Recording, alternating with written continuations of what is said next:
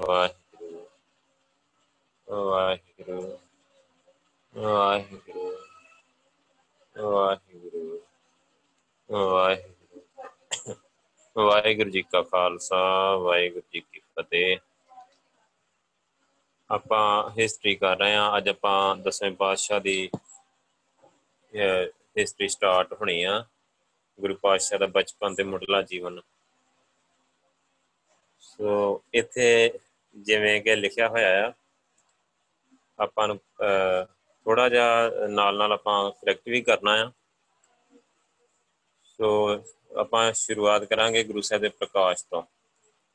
ਤੇ ਗੁਰੂ ਗੋਬਿੰਦ ਸਿੰਘ ਪਾਤਸ਼ਾਹ ਜੀ ਦਾ ਜਿਹੜਾ ਪ੍ਰਕਾਸ਼ ਆ 22 ਦਸੰਬਰ 1666 ਉਸ ਦੀ ਸਤਵੀਂ ਨੂੰ ਮਤਲਬ ਬਿਹਾਰ ਪ੍ਰਾਂਤ ਦੇ ਵਿੱਚ ਪਟਨਾ ਸ਼ਹਿਰ ਵਿਖੇ ਹੋਇਆ। ਹੈ ਸੋ ਹੁਣ ਦੇ ਹਿਸਾਬ ਨਾਲ ਆਪਾਂ ਨੂੰ ਪਤਾ ਮੂਲ ਨਾਨਕ ਸ਼ਾਹੀ ਕੈਲੰਡਰ ਦੇ ਹਿਸਾਬ ਨਾਲ 5 ਜਨਵਰੀ 1666 ਕਿਉਂਕਿ 5 ਜਨਵਰੀ ਨੂੰ ਹੀ ਮਨਾਇਆ ਜਾਂਦਾ ਹੈ ਸਪੋਸ ਦੀ ਸਤਵੀਂ, ਉਹ ਜਿਹੜਾ 22 ਦਸੰਬਰ ਵਾਲਾ ਆ, ਉਹ ਹਰ ਸਾਲ ਇੱਕ ਡੇਟ ਤੇ ਨਹੀਂ ਆਉਂਦਾ। ਸਪੋਸ ਦੀ ਸਤਵੀਂ ਅੱਗੇ ਪਿੱਛੇ ਹੁੰਦੀ ਰਹਿੰਦੀ ਹੈ ਸੋ ਇਸ ਕਰਕੇ ਜਿਹੜੀ 6 ਤਰੀਕ ਆ ਮੂਲ ਨਾਨਕ ਸ਼ਾਹੀ ਕੈਲੰਡਰ ਦੇ ਵਿੱਚ ਉਹ ਹੈਗੀ ਆ 5 ਜਨਵਰੀ। 5 ਜਨਵਰੀ 1666 ਵਿਖੇ ਪਟਨਾ ਵਿਖੇ ਹੋਇਆ। ਸੋ ਉਦੋਂ ਉਹਨਾਂ ਦੇ ਪਿਤਾ ਗੁਰੂ ਤੇਗ ਬਹਾਦਰ ਸਾਹਿਬ ਜੀ ਜਿਹੜੇ ਉਹ ਢਾਕੇ ਕਿਉਂਕਿ ਹੁਣ ਬੰਗਲਾਦੇਸ਼ ਦੀ ਰਾਜਧਾਨੀ ਆ, ਉਹ ਢਾਕੇ ਵਿਖੇ ਸਨ। ਖਬਰ ਸੁਣਦਿਆਂ ਸਾਰੀ ਉਹਨਾਂ ਨੇ ਆਪ ਦਾ ਨਾਮ ਗੋਬਿੰਦ ਰਾਏ ਰੱਖ ਦਿੱਤਾ। ਸੋ ਜਦੋਂ ਆਪ ਨੇ 1699 ਵਿੱਚ ਸਿੱਖਾਂ ਨੂੰ ਅੰਮ੍ਰਿਤ ਛਕਾ ਕੇ ਪਹਿਲਾਂ ਖਾਲਸਾ ਪੰਥ ਦੀ ਸਾਜਨਾ ਕੀਤੀ, ਫਿਰ ਖੁਦ ਅੰਮ੍ਰਿਤ ਛਕਿਆ, ਤਾਂ ਉਦੋਂ ਗੁਰੂ ਗੋਬਿੰਦ ਰਾਏ ਗੁਰੂ ਗੋਬਿੰਦ ਸਿੰਘ ਬਣ ਗਏ। ਸੋ ਗੁਰੂ ਤੇਗ ਬਹਾਦਰ ਜੀ ਦੇ ਬੰਗਾਲ ਤੇ ਅਸਾਮ ਜਾਣ ਦੀ ਜਿਹੜੀ ਗਾਥਾ ਆ ਉਹ ਇਸ ਤਰ੍ਹਾਂ ਆ ਕਿ ਆਪਾਂ ਪਿੱਛੇ ਵੀ ਪੜ੍ਹ ਕੇ ਆਏ ਆ ਸਨ 1665 ਵਿੱਚ। ਗੁਰੂ ਤੇਗ ਬਹਾਦਰ ਜੀ ਪੂਰਬ ਦੇਸ਼ ਤੋਂ ਮਤਲਬ ਔਰੰਗਜ਼ੇਬ ਦੇ ਅਤਿਆਚਾਰਾਂ ਦੀਆਂ ਖਬਰਾਂ ਪਹੁੰਚੀਆਂ ਜਦੋਂ ਤੇ ਉਸ ਸਮੇਂ ਆਗਰਾ, ਮਥਰਾ, ਪ੍ਰਯਾਗ, ਬਨਾਰਸ, ਅਯੁੱਧਿਆ ਤੇ ਔਰੰਗਜ਼ੇਬ ਬਹੁਤ ਜ਼ਬਰ ਢਾ ਰਿਹਾ ਹੈ ਸੋ ਉਹਨੇ ਸਾਰੇ ਪਾਸੇ ਕਾਫੀ ਆਤਮਚਾਈ ਹੋਈ ਸੀ। ਸੋ ਸਾਰੇ ਲੋਕਾਂ ਦੀ ਹੈਲਪ ਕਰਨ ਵਾਸਤੇ, ਦੁਨੀਆ ਨੂੰ ਹੌਸਲਾ ਦੇਣ ਵਾਸਤੇ ਗੁਰੂ ਪਾਤਸ਼ਾਹ ਨੇ ਪ੍ਰਚਾਰ ਦਾ ਪ੍ਰੋਗਰਾਮ ਬਣਾਇਆ। ਤੇ 1665 ਦੇ ਅੱਧ ਮਗਰੋਂ ਉਹ ਗੁਰੂ ਪਾਤਸ਼ਾਹ ਪੂਰਬ ਵੱਲ ਚੱਲ ਪਏ।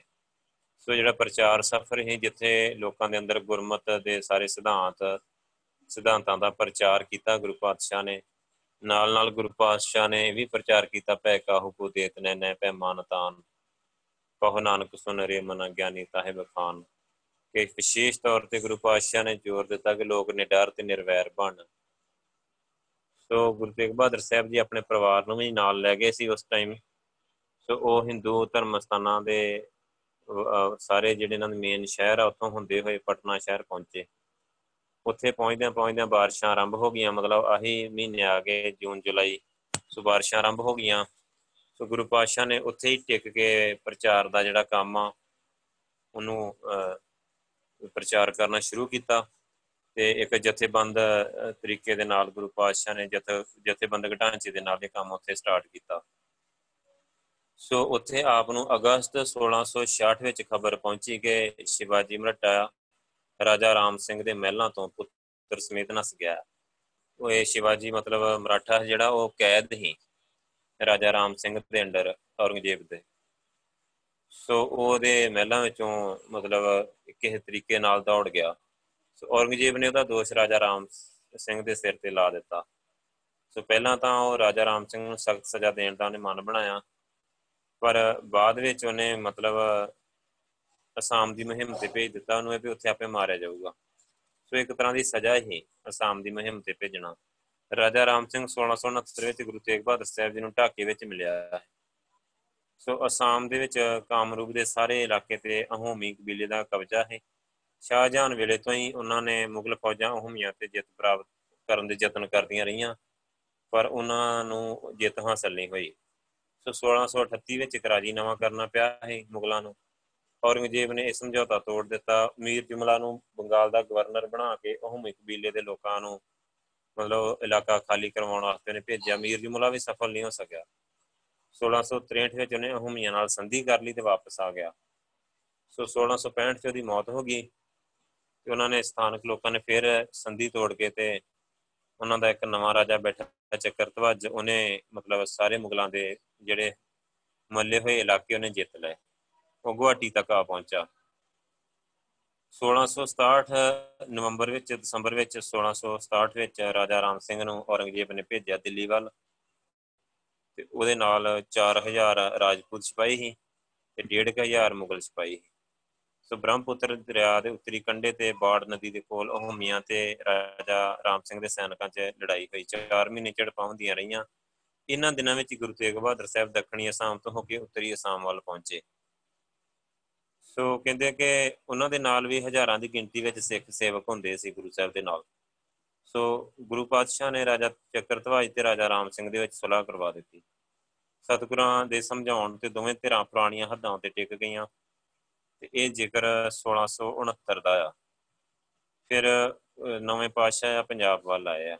1666 ਵਿੱਚ 5 ਜਨਵਰੀ ਨੂੰ ਮਤਲਬ 10ਵੇਂ ਪਾਤਸ਼ਾਹ ਦਾ ਪ੍ਰਕਾਸ਼ ਹੋਇਆ ਆ ਤੇ 3 ਸਾਲ ਬਾਅਦ ਉਤੋਂ 3-4 ਸਾਲ ਬਾਅਦ 1669 ਵਿੱਚ ਗੁਰੂ ਪਾਤਸ਼ਾਹ ਪੰਜਾਬ ਵੱਲ ਵਾਪਸ ਆਏ ਆ। ਸੋ ਢਾਕਾ, ਕਲਕੱਤਾ, ਕਟਕਪੁਰੀ ਤੇ ਪਟਨਾ ਪਹੁੰਚੇ ਹੋ 1670 ਦੇ ਅਰੰਭਲੇ ਮਹੀਨਿਆਂ ਵਿੱਚ। ਸੋ 1666 ਤੇ 1670 4-5 ਸਾਲ ਦੇ ਹੋ ਚੁੱਕੇ ਹੈ, ਮਤਲਬ ਦਸਵੇਂ ਪਾਤਸ਼ਾਹ ਜਦੋਂ ਉਹਨਾਂ ਨੇ ਪਹਿਲੀ ਵਾਰ ਵੇਖਿਆ, ਦਸਵੇਂ ਪਾਤਸ਼ਾਹ ਨੂੰ, ਨੌਵੇਂ ਪਾਤਸ਼ਾਹ ਨੇ। ਸੋ ਕੁਝ ਦਿਨ ਉੱਥੇ ਰੁਕ ਕੇ ਫਿਰ ਜਲਦੀ ਪੰਜਾਬ ਵੱਲ ਚੱਲ ਪਏ ਨੌਵੇਂ ਪਾਤਸ਼ਾਹ, ਕਿਉਂਕਿ ਪੰਜਾਬ ਵੱਲ ਜਲਦੀ ਮੁੜਨ ਦਾ ਕਾਰਨ ਇਹੋ ਹੀ ਕਿ ਔਰੰਗਜ਼ੇਬ ਨੇ ਪੰਜਾਬ ਨੂੰ ਕੇਂਦਰ ਬਣਾ ਲਿਆ ਹੈ। ਔਰੰਗਜ਼ੇਬ ਨੇ ਆਪਣਾ ਡੇਰਾ ਲਾਹੌਰ ਲਾ ਲਿਆ ਹੈ ਅੱਗੇ। ਸੋ ਉਹ ਹਿੰਦੂਆਂ ਨੂੰ ਮੁਸਲਮਾਨ ਬਣਾਉਣਾ ਚਾਹੁੰਦਾ ਹੈ, ਸਾਰੇ ਲੋਕਾਂ ਨੂੰ ਪਰੇਸ਼ਾਨ ਕਰ ਰਿਹਾ ਹੈ ਤੇ ਗੁਰੂ ਪਾਤਸ਼ਾਹ ਨੇ ਵਾਪਸ ਆਉਣਾ ਹੀ ਠੀਕ ਸਮਝਿਆ। ਕਿਉਂਕਿ ਸਿੱਖ ਕੌਮ ਦੀ ਯੋਗ ਅਗਵਾਈ ਕਰਨੀ ਹੈ ਗੁਰੂ ਪਾਤਸ਼ਾਹ ਨੇ। ਗੁਰੂ ਪਾਤਸ਼ਾਹ ਨੂੰ ਔਰੰਗਜ਼ੇਬ ਦੇ ਸੁਭਾਅ ਦਾ ਪਤਾ ਹੈ ਦੀਆਂ ਚਾਲਾਂ ਦਾ ਪਤਾ ਹੈ ਕਿ ਉਹ ਸਿੱਖਾਂ ਨੂੰ, ਸੰਗਤ ਨੂੰ ਡਿਸਟਰਬ ਨਾ ਕਰੇ। ਸੋ ਇਹ ਕਰਕੇ ਗੁਰੂ ਪਾਤਸ਼ਾਹ ਆਪੇ ਹੀ ਵਾਪਸ ਆ ਗਏ ਜਲਦੀ ਨਾਲ। ਸੋ ਗੁਰੂ ਤੇਗ ਬਹਾਦਰ ਸਾਹਿਬ ਜੀ ਪਰਿਵਾਰ ਨੂੰ ਪਟਨੇ ਹੀ ਛੱਡ ਆਏ ਹੈ ਕਿ ਗੋਬਿੰਦ ਰਾਏ ਜੀ ਉਦੋਂ ਅਜੇ ਛੋਟੇ ਹੈ ਸੋ ਬਚਪਨ ਦੇ ਪਹਿਲੇ 4 ਕੁ ਸਾਲ ਉਹਨਾਂ ਨੇ ਪਟਨੇ ਵਿੱਚ ਹੀ ਗੁਜ਼ਾਰੇ ਆ। ਮਾਮਾ ਕਿਰਪਾਲ ਚੰਦ ਜੀ ਉਹਨਾਂ ਦਾ ਪੂਰਾ ਧਿਆਨ ਰੱਖ ਰਹੇ ਸੀ। ਭਾਈ ਦਿਆਲਾ ਜੀ ਸਾਰੇ ਪ੍ਰਬੰਧ ਨੂੰ ਦੇਖ ਰਹੇ ਹੈ ਭਾਈ ਰਾਮ ਰਾਏ, ਭਾਈ ਦਰਬਾਰੀ ਜੀ, ਗੁਰੂ ਪਰਿਵਾਰ ਦੀ ਸੇਵਾ ਵਿੱਚ ਦਿਨ ਰਾਤ ਜੁਟੇ ਰਹਿੰਦੇ। ਇਹ ਉਹ ਸਿੱਖ ਜਿਨ੍ਹਾਂ ਨੂੰ ਨੌਵੇਂ ਪਾਤਸ਼ਾਹ ਪਰਿਵਾਰ ਦੇ ਕੋਲ ਛੱਡ ਗਏ। ਸੋ ਬਾਲ ਗੋਬਿੰਦ ਰਾਏ ਨੇ ਕਹਿੰਦੇ, ਸਾਰੇ ਆਸੋਂ ਪਾਸਿਓਂ ਅੰਡੋ ਗਵਾਂਡੋ ਮਤਲਬ ਸਾਰੇ ਬੱਚਿਆਂ ਜੋ ਉੱਥੋਂ ਰਹਿੰਦੇ ਹੋਏ ਬਿਹਾਰੀ ਬੋਲੀ ਸਿੱਖ ਲਈ। ਸੋ ਮਾਤਾ ਜੀ, ਦਾਦੀ ਜੀ ਨੇ ਵੀ ਪੰਜਾਬੀ ਬੋਲੀ ਸਿਖਾ ਦਿੱਤੀ। ਗੁਰੂ ਸਾਹਿਬ ਜਦੋਂ 3-4 ਸਾਲਾਂ ਦੇ ਹੋਏ ਤਾਂ ਬੱਚਿਆਂ ਨੂੰ ਨਾਲ ਲੈ ਕੇ ਗੰਗਾ ਦੇ ਕਿਨਾਰੇ ਤੇ ਖੇਡਣ ਚਲੇ ਜਾਂਦੇ। ਤੇ ਬੱਚਿਆਂ ਦੇ ਵਿੱਚ ਦੋ ਢਾਣੀਆਂ ਬਣਾ ਕੇ ਤੇ ਲੜਾਈ ਲੜਨ ਦੀ ਖੇਡ ਖੇਡਦੇ। ਸੋ ਗੁਰੂ ਪਾਤਸ਼ਾਹ ਦੇ ਵਿੱਚ ਬਚਪਨ ਤੋਂ ਹੀ ਸਾਹਸ, ਵੀਰਤਾ ਤੇ ਸੈਨਿਕ ਪੁਣੇ ਦੇ ਜਿਹੜੇ ਚਿੰਨ ਆ, ਉਹ ਨਜ਼ਰ ਆਉਂਦੇ। ਸੋ ਕਹਿੰਦੇ ਕਿ ਬਚਪਨ ਵਿੱਚ ਹੀ ਗੁਰੂ ਪਾਤਸ਼ਾਹ ਤੀਰੰਦਾਜ਼ੀ ਵਿੱਚ ਮਾਹਰ ਹੋ ਗਏ। ਸੋ ਬੱਚਿਆਂ ਦੇ ਮਨ ਵਿੱਚੋਂ ਗੁਲਾਮੀ ਦੇ ਭਾਵ ਕੱਢਣੇ ਆਰੰਭ ਕਰ ਦਿੱਤੇ। ਆਪ ਜਦੋਂ ਬੱਚਿਆਂ ਨੂੰ ਵੇਖਦੇ ਕੋ ਹਾਕਮਾਂ ਜਾਂ ਨਵਾਬਾਂ ਦੇ ਆਉਣ ਸਮੇਂ ਉਹਨਾਂ ਨੂੰ ਝੁਕ ਝੁਕ ਕੇ ਸਲਾਮਾਂ ਕਰਦੇ ਹਨ, ਤਾਂ ਬੱਚਿਆਂ ਨੂੰ ਇੰਜ ਕਰਨ ਤੋਂ ਰੋਕਦੇ ਤੇ ਬੱਚਿਆਂ ਨੂੰ ਦਲੇਰ ਹੋਣ ਦੀ ਪ੍ਰੇਰਣਾ ਦਿੰਦੇ। ਹੌਲੀ ਹੌਲੀ ਬੱਚੇ ਇੰਨੇ ਦਲੇਰ ਹੋ ਗਏ ਕਿ ਨਵਾਬਾਂ ਤੇ ਫੌਜਦਾਰਾਂ ਨੂੰ ਮੂੰਹ ਚੜਾਉਣ ਲੱਗ ਪਏ। ਜੇ ਕਦੇ ਪਿਆਦੇ ਬੱਚਿਆਂ ਨੂੰ ਝਿੜਕਦੇ ਤਾਂ ਬੱਚੇ ਮੂੰਹ ਚੜਾਉਂਦੇ ਹੋਏ ਨੱਸ ਜਾਂਦੇ। ਅਜਿਹੀਆਂ ਅਚਰਜ ਖੇਡਾਂ ਖੇਡਣ ਕਰਕੇ ਬਾਲ ਗੋਬਿੰਦ ਰਾਏ ਜੀ ਪਟਨਾ ਨਿਵਾਸੀਆਂ ਵਿੱਚ ਹਰਮਨ ਪਿਆਰੇ ਹੋ ਗਏ। ਸੋ ਸੰਗਤਾਂ ਆਪ ਨੂੰ ਬਹੁਤ ਪਿਆਰ ਕਰਨ ਲੱਗ ਪਈਆਂ। ਇਸ ਦਾ ਇੱਕ ਇਹ ਵੀ ਕਾਰਨ ਹੈ ਕਿ ਮਤਲਬ ਦਸਵੇਂ ਪਾਤਸ਼ਾਹ ਗੁਰੂ ਤੇਗ ਬਹਾਦਰ ਸਾਹਿਬ ਜੀ ਦੇ ਸੁਪੁੱਤਰ ਹੈ ਸੋ ਉੱਥੇ ਬਿਹਾਰ, ਬੰਗਾਲ, ਪਟਨੇ ਬਹੁਤ ਪ੍ਰਚਾਰ ਕੀਤਾ ਹੈ ਨਵੇਂ ਪਾਤਸ਼ਾਹ ਨੇ, ਉੱਥੇ ਬਹੁਤ ਜ਼ਿਆਦਾ ਸੰਗਤ ਜੁੜਦੀ ਸੋ। ਕਾਫੀ ਦੇਰ ਇੱਥੇ ਠਹਿਰ ਕੇ ਗੁਰੂ ਪਾਤਸ਼ਾਹ ਨੇ, ਨਵੇਂ ਪਾਤਸ਼ਾਹ ਨੇ ਪਹਿਲੀਆਂ ਪ੍ਰਚਾਰ ਫੇਰੀਆਂ ਦੌਰਾਨ ਵੀ ਪ੍ਰਚਾਰ ਕੀਤਾ ਹੈ ਤੇ ਫੇਰ ਕੀਤਾ ਹੈ। ਸੋ ਸੰਗਤ ਵਿੱਚ ਜੁੜ ਕੇ ਬੈਠਣਾ, ਕਥਾ, ਕੀਰਤਨ ਦਾ ਰਸ ਮੰਨਣਾ ਅਧਿਆਤਮਿਕ ਗੱਲਾਂ ਕਰਨਾ, ਇਹ ਗੁਰੂ ਸਾਹਿਬ ਦੇ ਸੁਭਾਅ ਦੇ ਵਿਸ਼ੇਸ਼ ਗੁਣ ਹੈ ਸੋ ਆਪ ਜੀ ਦਾ ਸੁਭਾਅ ਐਸਾ ਹੈ ਕਿ ਛੋਟੀ ਉਮਰ ਵਿੱਚ ਹੀ ਵੱਡੀ ਉਮਰ ਵਾਲਿਆਂ ਨੂੰ ਵੀ ਗੁਰੂ ਪਾਤਸ਼ਾਹ ਨੇ ਆਪਣਾ ਦੇ ਆਪਣੇ ਚਰਨਾਂ ਦੇ ਭੌਰੇ ਬਣਾ ਲਿਆ ਪੰਡਿਤ ਸ਼ਿਵਦੱਤ, ਰਾਜਾ ਫਤਿਹ ਚੰਦ ਉਹਦੀ ਰਾਣੀ, ਇਹਨਾਂ ਦੇ ਨਾਮ ਵਿਸ਼ੇਸ਼ ਤੌਰ ਤੇ ਹੈ ਕਿ ਜਿਹੜੇ ਗੁਰੂ ਪਾਤਸ਼ਾਹ ਨੂੰ ਬਚਪਨ ਵਿੱਚ ਹੀ ਬਹੁਤ ਪਿਆਰ ਕਰਨ ਲੱਗ ਪਏ ਤੇ ਬੜਾ ਸਤਿਕਾਰ ਦੇਣ ਲੱਗੇ। ਸੋ ਕੁਝ ਕੁ ਸਾਖੀਆਂ ਹੈਗੀਆਂ ਜਿਹੜੀਆਂ ਬਿਲਕੁਲ ਉਲਟ ਹੈਗੀਆਂ ਗੁਰਮਤੋਂ। ਇੱਕ ਸਾਖੀ ਆਉਂਦੀ ਹੈ ਕਿ ਗੁਰੂ ਪਾਤਸ਼ਾਹ ਜਦੋਂ ਇਦਾਂ ਟੋਲੀਆਂ ਬਣਾ ਕੇ ਖੇਡਦੇ ਹੁੰਦੇ ਸੀ ਤੇ ਉੱਥੇ ਮਤਲਬ ਲੜਕੀਆਂ ਪਾਣੀ ਲੈਣ ਆਉਂਦੀਆਂ ਹੁੰਦੀਆਂ ਖੂਹ ਤੋਂ। ਗੁਰੂ ਪਾਤਸ਼ਾਹ ਨੇ ਤੀਰਾਂ ਦੇ ਨਾਲ ਉਹਨਾਂ ਦੇ ਘੜੇ ਤੋੜ ਦਿੱਤੇ। ਸੋ ਫਿਰ ਕਹਿੰਦੇ ਕਿ ਉਹ ਮਾਤਾ ਗੁਜਰੀ ਕੋਲ ਆਈਆਂ ਤਾਂ ਉਹਨਾਂ ਨੇ ਗੁਰੂ ਸਾਹਿਬ ਦੀ ਸ਼ਿਕਾਇਤ ਲਵਾਈ ਤੇ ਗੁਰੂ ਮਾਤਾ ਗੁਜਰੀ ਨੇ ਕਿਹਾ ਕਿ ਮੈਂ ਉਹਨਾਂ ਨੂੰ ਰੋਕ ਨਹੀਂ ਸਕਦੀ ਗੋਬਿੰਦ ਰਾਏ ਨੂੰ ਮਾਤਾ ਜੀ ਨੇ ਉਹਨਾਂ ਨੂੰ ਮਤਲਬ ਨਾ ਗਾਗਰਾਂ ਲੈ ਦਿੱਤੀਆਂ, ਪਿੱਤਲ ਦੇ ਭਾਂਡੇ ਲੈ ਦਿੱਤੇ। ਸੋ ਕਹਿੰਦੇ ਫਿਰ ਗੁਰੂ ਸਾਹਿਬ ਨੇ ਅੱਗੇ ਆਪਣੇ ਤੀਰਾਂ ਦੇ ਅੱਗੇ ਨੋਕ ਲਵਾ ਲਈ। ਸੋ ਉਹਨਾਂ ਨੇ ਤੀਰ ਮਾਰ ਕੇ ਉਹਨਾਂ ਦੇ ਘੜੇ ਵਿੱਚ ਜਿਹੜਾ ਗਾਗਰਾ ਹੈ ਉਹਨਾਂ ਦੇ ਵਿੱਚ ਮੋਰੀ ਕਰ ਦੇਣੀ। ਸੋ ਇਹ ਬਿਲਕੁਲ ਮਨ ਘੜਤ ਤੇ ਉਲਟਾ ਗੱਲ ਕਿਉਂਕਿ ਗੁਰੂ ਪਾਤਸ਼ਾਹ, ਆਪਾਂ ਨੂੰ ਪਤਾ ਹੈ, ਗੁਰੂ ਸਾਹਿਬ ਦਾ ਸਿਸਟਮ ਸ਼ੁਰੂ ਤੋਂ ਬਚਪਨ ਦਾ, ਗੁਰੂ ਘਰ ਦਾ ਜਿਹੜਾ ਸਿਸਟਮ ਆ ਤੇ ਉਹਦੇ ਵਿੱਚ ਇਦਾਂ ਦੀ ਕੋਈ ਗੱਲ ਆਉਂਦੀ ਨਹੀਂ। ਇਹ ਗੁਰੂ ਸਾਹਿਬ ਨੂੰ ਇੱਕ ਤਰੀਕੇ ਨਾਲ ਬਦਨਾਮ ਕਰਨ ਵਾਸਤੇ ਇਦਾਂ ਦੀਆਂ ਜਿਹੜੀਆਂ ਸਟੋਰੀਆਂ ਆ, ਉਹ ਕੜੀਆਂ ਜਾਂਦੀਆਂ ਰਹੀਆਂ। ਸੋ ਇੱਕ ਸਟੋਰੀ ਹੋਰ ਵੀ ਆਉਂਦੀ ਆ, ਕਿ ਕੰਗਨ ਘਾਟ ਦੀ ਕਿ ਗੁਰੂ ਸਾਹਿਬ ਨੇ ਕੰਗਨ ਪਾਇਆ ਹੋਇਆ ਸੀ, ਮਤਲਬ ਆਪਣੇ ਗੁੱਟ ਦੇ ਵਿੱਚ, ਮਤਲਬ ਮਾਤਾ ਜੀ ਨੇ ਕੰਗਨ ਸੋਹਣਾ, ਇੱਕ ਸੋਨੇ ਦਾ ਪਾਇਆ ਹੋਇਆ ਹੈ ਕਿੰਨੇ ਪੇੜਾ ਚੜਾਇਆ ਹੈ। ਤੇ ਗੁਰੂ ਪਾਤਸ਼ਾਹ ਜੀ ਕਹਿੰਦੇ ਇੱਕ ਦਿਨ ਉੱਥੇ ਗੰਗਾ ਦੇ ਕੰਢੇ ਖੇਡਦੇ ਖੇਡਦੇ ਇੱਕ ਕੰਗਨ ਉਹਨਾਂ ਨੇ ਲਾ ਕੇ ਤੇ ਉਹਦੇ ਗੰਗਾ ਦੇ ਵਿੱਚ ਸੁੱਟ ਦਿੱਤਾ। ਤੇ ਫਿਰ ਕਹਿੰਦੇ ਕਿ ਮਾਤਾ ਜੀ ਨੂੰ ਪਤਾ ਲੱਗਾ, ਕਹਿੰਦੇ ਮਾਤਾ ਜੀ ਮਤਲਬ ਬੜੇ ਗੁੱਸੇ ਹੋਏ। ਮਾਤਾ ਜੀ ਕਹਿੰਦੇ ਤੈਨੂੰ ਪਤਾ ਨਹੀਂ ਆ ਕਿ ਸੋਨੇ ਦੀ ਕਿੰਨੀ ਕੀਮਤੀ ਚੀਜ਼ ਆ। ਸੋ ਮਾਤਾ ਜੀ ਉਹਨਾਂ ਨੂੰ ਲੈ ਕੇ ਗਏ ਨਾਲ। ਤੇ ਉਹ ਮਤਲਬ ਗੁਰੂ ਸਾਹਿਬ ਕਹਿੰਦੇ, ਦਸਵੇਂ ਪਾਤਸ਼ਾਹ ਕਹਿੰਦੇ ਕਿ ਅੱਜ ਮੈਂ ਤੁਹਾਨੂੰ ਦੱਸਦਾ, ਮੈਂ ਕਿੱਥੇ ਸੁੱਟਿਆ ਆ। ਉਹ ਕਹਿੰਦੇ ਕਿ ਮਾਤਾ ਜੀ ਨੂੰ ਲੈ ਕੇ ਉੱਥੇ ਗਏ ਗੰਗਾ ਦੇ ਕਿਨਾਰੇ ਤੇ ਤੇ ਦੂਜਾ ਕੰਗਨ ਲਾ ਕੇ ਤੇ ਸੁੱਟ ਕੇ ਕਹਿੰਦੇ ਵੀ ਇੱਥੇ ਕਿ ਸੁੱਟਿਆ ਹੈ ਤੇ ਮਤਲਬ ਇਹੋ ਜੀਆਂ ਕਹਾਣੀਆਂ ਐਵੇਂ ਆ, ਮਨ ਘੜਤਾ। ਸੋ ਇਹਨਾਂ ਵਿੱਚ ਕੋਈ ਹੈ ਨਹੀਂ ਆ, ਕੋਈ ਸਿੱਖਿਆ ਨਹੀਂ ਆ, ਕਿ ਮਤਲਬ ਬਸ ਇੰਨਾ ਹੀ ਸ਼ੋਅ ਕੀਤਾ ਗਿਆ ਕਿ ਗੁਰੂ ਸਾਹਿਬ ਬੜੇ ਤਿਆਗੀ ਹੀ ਮਤਲਬ ਪ੍ਰਵਾਹ ਨਹੀਂ ਕਰਦੇ। ਸੋ ਪਰ ਇਹ ਆਪਾਂ ਨੂੰ ਪਤਾ ਹੈ ਕਿ ਪਹਿਲੀ ਗੱਲ ਸੋਨਾ ਪਾਉਣ ਵਾਲੀਆਂ ਗੱਲਾਂ ਜਿਹੜੀਆਂ ਉਹ ਗੁਰੂ ਘਰ 'ਚ ਹੈ ਨਹੀਂ ਕਿ ਇਦਾਂ ਦੇ ਚੂੜੀਆਂ ਜਾਂ ਸੋਨੇ ਦੇ ਕੜੇ ਜਾਂ ਕੰਗਨ ਪਾਏ ਜਾਣ ਕੁਛ ਇਦਾਂ ਦਾ ਇਦਾਂ ਦੀਆਂ ਗੱਲਾਂ। ਵੈਸੇ ਹੀ ਨਹੀਂ ਹੈਗੀਆਂ ਇਹ। ਸੋ ਇਹ ਕੁਝ ਕੁ ਸਾਖੀਆਂ ਜਿਹੜੀਆਂ ਗੁਰਬਾਣੀ ਤੇ ਪੂਰੀਆਂ ਖਰੀਆਂ ਨਹੀਂ ਉਤਰਦੀਆਂ। ਸੋ ਗੁਰੂ ਪਾਤਸ਼ਾਹ ਤੇ ਪੰਡਤ ਸ਼ਿਵਦੱਤ।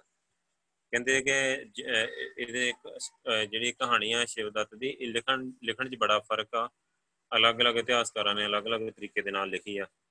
ਕਹਿੰਦੇ ਕਿ ਜਦੋਂ ਮਤਲਬ ਪਹਿਲੇ ਦਿਨ ਜਦੋਂ ਗੁਰੂ ਸਾਹਿਬ ਦਾ ਪ੍ਰਕਾਸ਼ ਹੋਇਆ ਆ ਤੇ ਪੰਡਤ ਸ਼ਿਵਦੱਤ ਨੇ ਉਦੋਂ ਹੀ ਮਤਲਬ ਪਟਨੇ ਵਾਲ ਗੁਰੂ ਸਾਹਿਬ ਦੇ ਘਰ ਵੱਲ ਨੂੰ ਸਲਾਮ ਕੀਤੀ।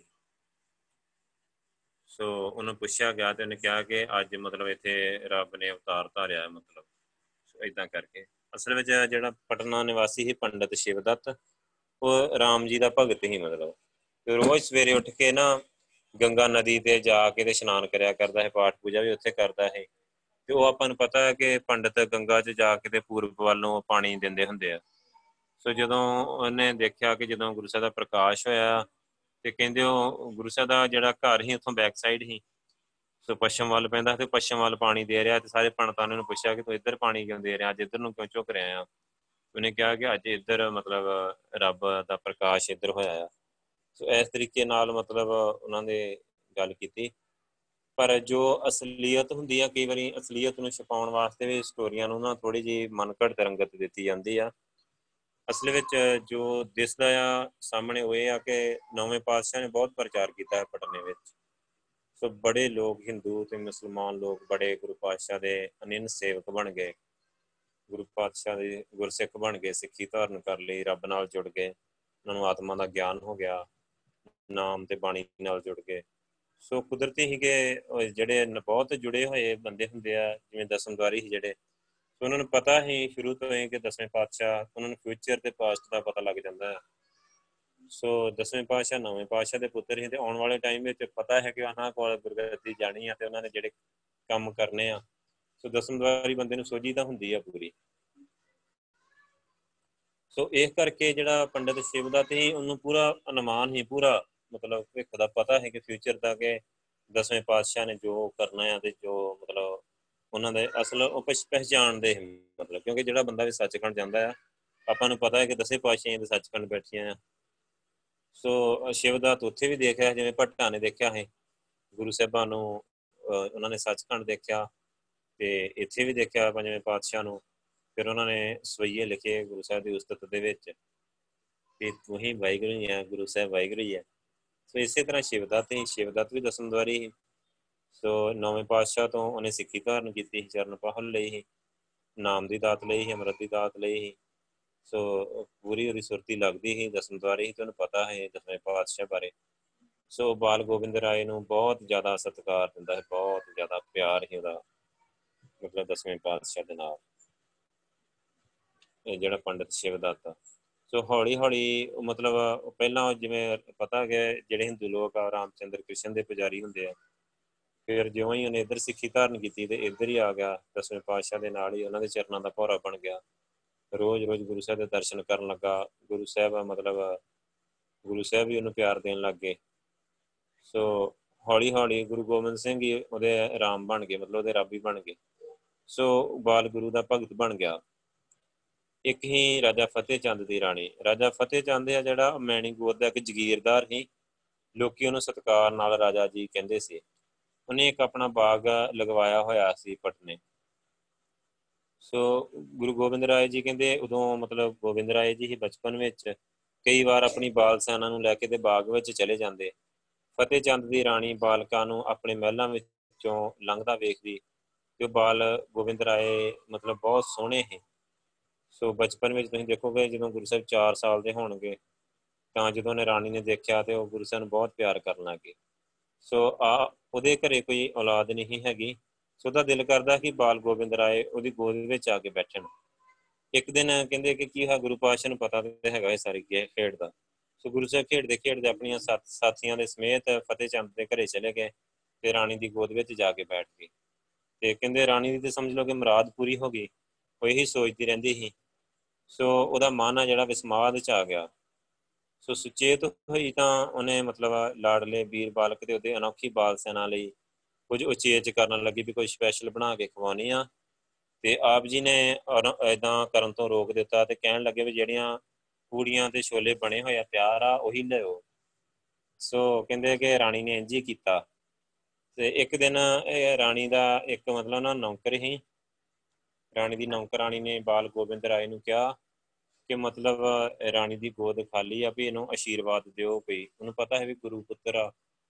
ਸੋ ਨਾਲੇ ਭਗਤੀ ਭਾਵ ਨੂੰ ਸਾਰੇ ਜਾਣਦੇ ਹੁੰਦੇ ਆ। ਬਚਪਨ ਤੋਂ ਜਿਹੜਾ ਬੱਚਾ ਸੁਰਤੀ ਲਾਉਂਦਾ ਹੋਏ ਜਿਹਦੀ ਪੂਰੀ ਸੁਰਤੀ ਲੱਗਦੀ ਹੋਏ ਤੇ ਆਪਾਂ ਨੂੰ ਪਤਾ ਦਸਵੇਂ ਪਾਤਸ਼ਾਹ ਮਾਤਾ ਗੁਜਰ ਕੌਰ ਦੀ ਅਗਵਾਈ ਵਿੱਚ ਹੈਗੇ ਹੀ ਸੋ ਹੋਰ ਵੀ ਕਿੰਨੇ ਸਿੰਘ ਹੀ ਨਾਲ ਭਾਈ ਦਿਆਲਾ ਜੀ ਵਰਗੇ ਜਿਨ੍ਹਾਂ ਨੂੰ ਬਚਪਨ ਤੋਂ ਸਿਮਰਨ ਕਰਾਉਂਦੇ, ਸੁਰਤੀ ਲਵਾਉਂਦੇ ਹੈ ਸੋ ਉਹਨਾਂ ਨੇ ਜਦੋਂ ਇਹ ਬੇਨਤੀ ਕੀਤੀ ਤੇ ਗੁਰੂ ਸਾਹਿਬ ਨੇ ਸਹਿਜ ਸੁਭਾਈ ਉੱਤਰ ਦਿੱਤਾ ਕਿ ਰਾਣੀ ਸਾਨੂੰ ਹੀ ਆਪਣਾ ਪੁੱਤਰ ਮੰਨ ਲਵੇ।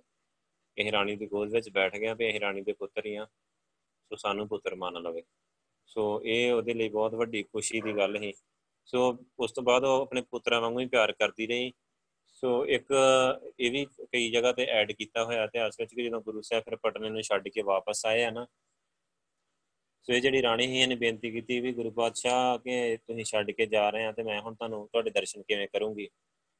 ਤੇ ਕਹਿੰਦੇ ਵੀ ਗੁਰੂ ਸਾਹਿਬ ਨੇ ਕਿਹਾ ਕਿ ਤੂੰ ਇਸੇ ਤਰ੍ਹਾਂ ਬੱਚਿਆਂ ਨੂੰ ਬੁਲਾਉਣਾ ਆ ਤੇ ਉਹਨਾਂ ਨੂੰ ਆ ਜਿਹੜਾ ਰਾਸ਼ਨ ਪਾਣੀ ਆਡਾ ਜਿਹੜਾ ਜਿਵੇਂ ਉੱਥੇ ਛੋਲੇ ਪੂੜੀਆਂ ਦਾ ਚੱਲਦਾ ਹੈ ਲੰਗਰ, ਇਹ ਇਦਾਂ ਹੀ ਚਲਾਉਣਾ ਆ, ਬੱਚਿਆਂ ਨੂੰ ਬਿਠਾ ਕੇ ਸਿਮਰਨ ਕਰਾਉਣਾ ਆ, ਅਸੀਂ ਵੀ ਹਾਜ਼ਰੀ ਦਿਆ ਕਰਾਂਗੇ। ਉਹ ਕਹਿੰਦੇ ਵੀ ਹਲੇ ਤੱਕ ਉਦਾਂ ਹੀ ਉੱਥੇ ਚੱਲਦਾ ਆ ਲੰਗਰ ਤੇ, ਉਹ ਜਿਹੜੀ ਫਿਰ ਉੱਥੋਂ ਇੱਕ ਉਹਨਾਂ ਨੇ ਮਰਿਆਦਾ ਹੀ ਬਣਾ ਲਈ ਬਾਅਦ ਵਿੱਚ।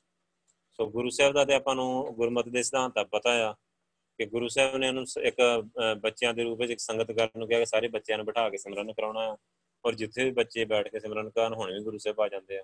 ਬੱਚੇ ਕਰਨ, ਭਾਵੇਂ ਵੱਡੇ ਕਰਨ, ਭਾਵੇਂ ਜਿਹੜੇ ਵੀ ਕਰਨ। ਸੰਗਤ ਵਿੱਚ ਤੇ ਗੁਰੂ ਸਾਹਿਬ ਨੇ ਆਉਣਾ ਹੀ ਆਉਣਾ, ਜਦੋਂ ਸੰਗਤੀ ਰੂਪ ਵਿੱਚ ਉਹਨਾਂ ਨੂੰ ਸਮਝਾ ਦਿੱਤਾ ਗੁਰੂ ਸਾਹਿਬ ਨੇ ਕਿ ਵੀ ਤੂੰ ਐਵੇਂ ਹੀ ਬੱਚਿਆਂ ਨੂੰ ਬਿਠਾ ਕੇ ਸੰਗਤੀ ਰੂਪ ਵਿੱਚ ਸਿਮਰਨ ਕਰਨਾ ਆ। ਕਿਉਂਕਿ ਉਹ ਬਾਲ ਰੂਪ ਵਿੱਚ ਗੁਰੂ ਸਾਹਿਬ ਦੇ ਦਰਸ਼ਨ ਕਰਨਾ ਚਾਹੁੰਦੇ ਸੀ ਨਾ।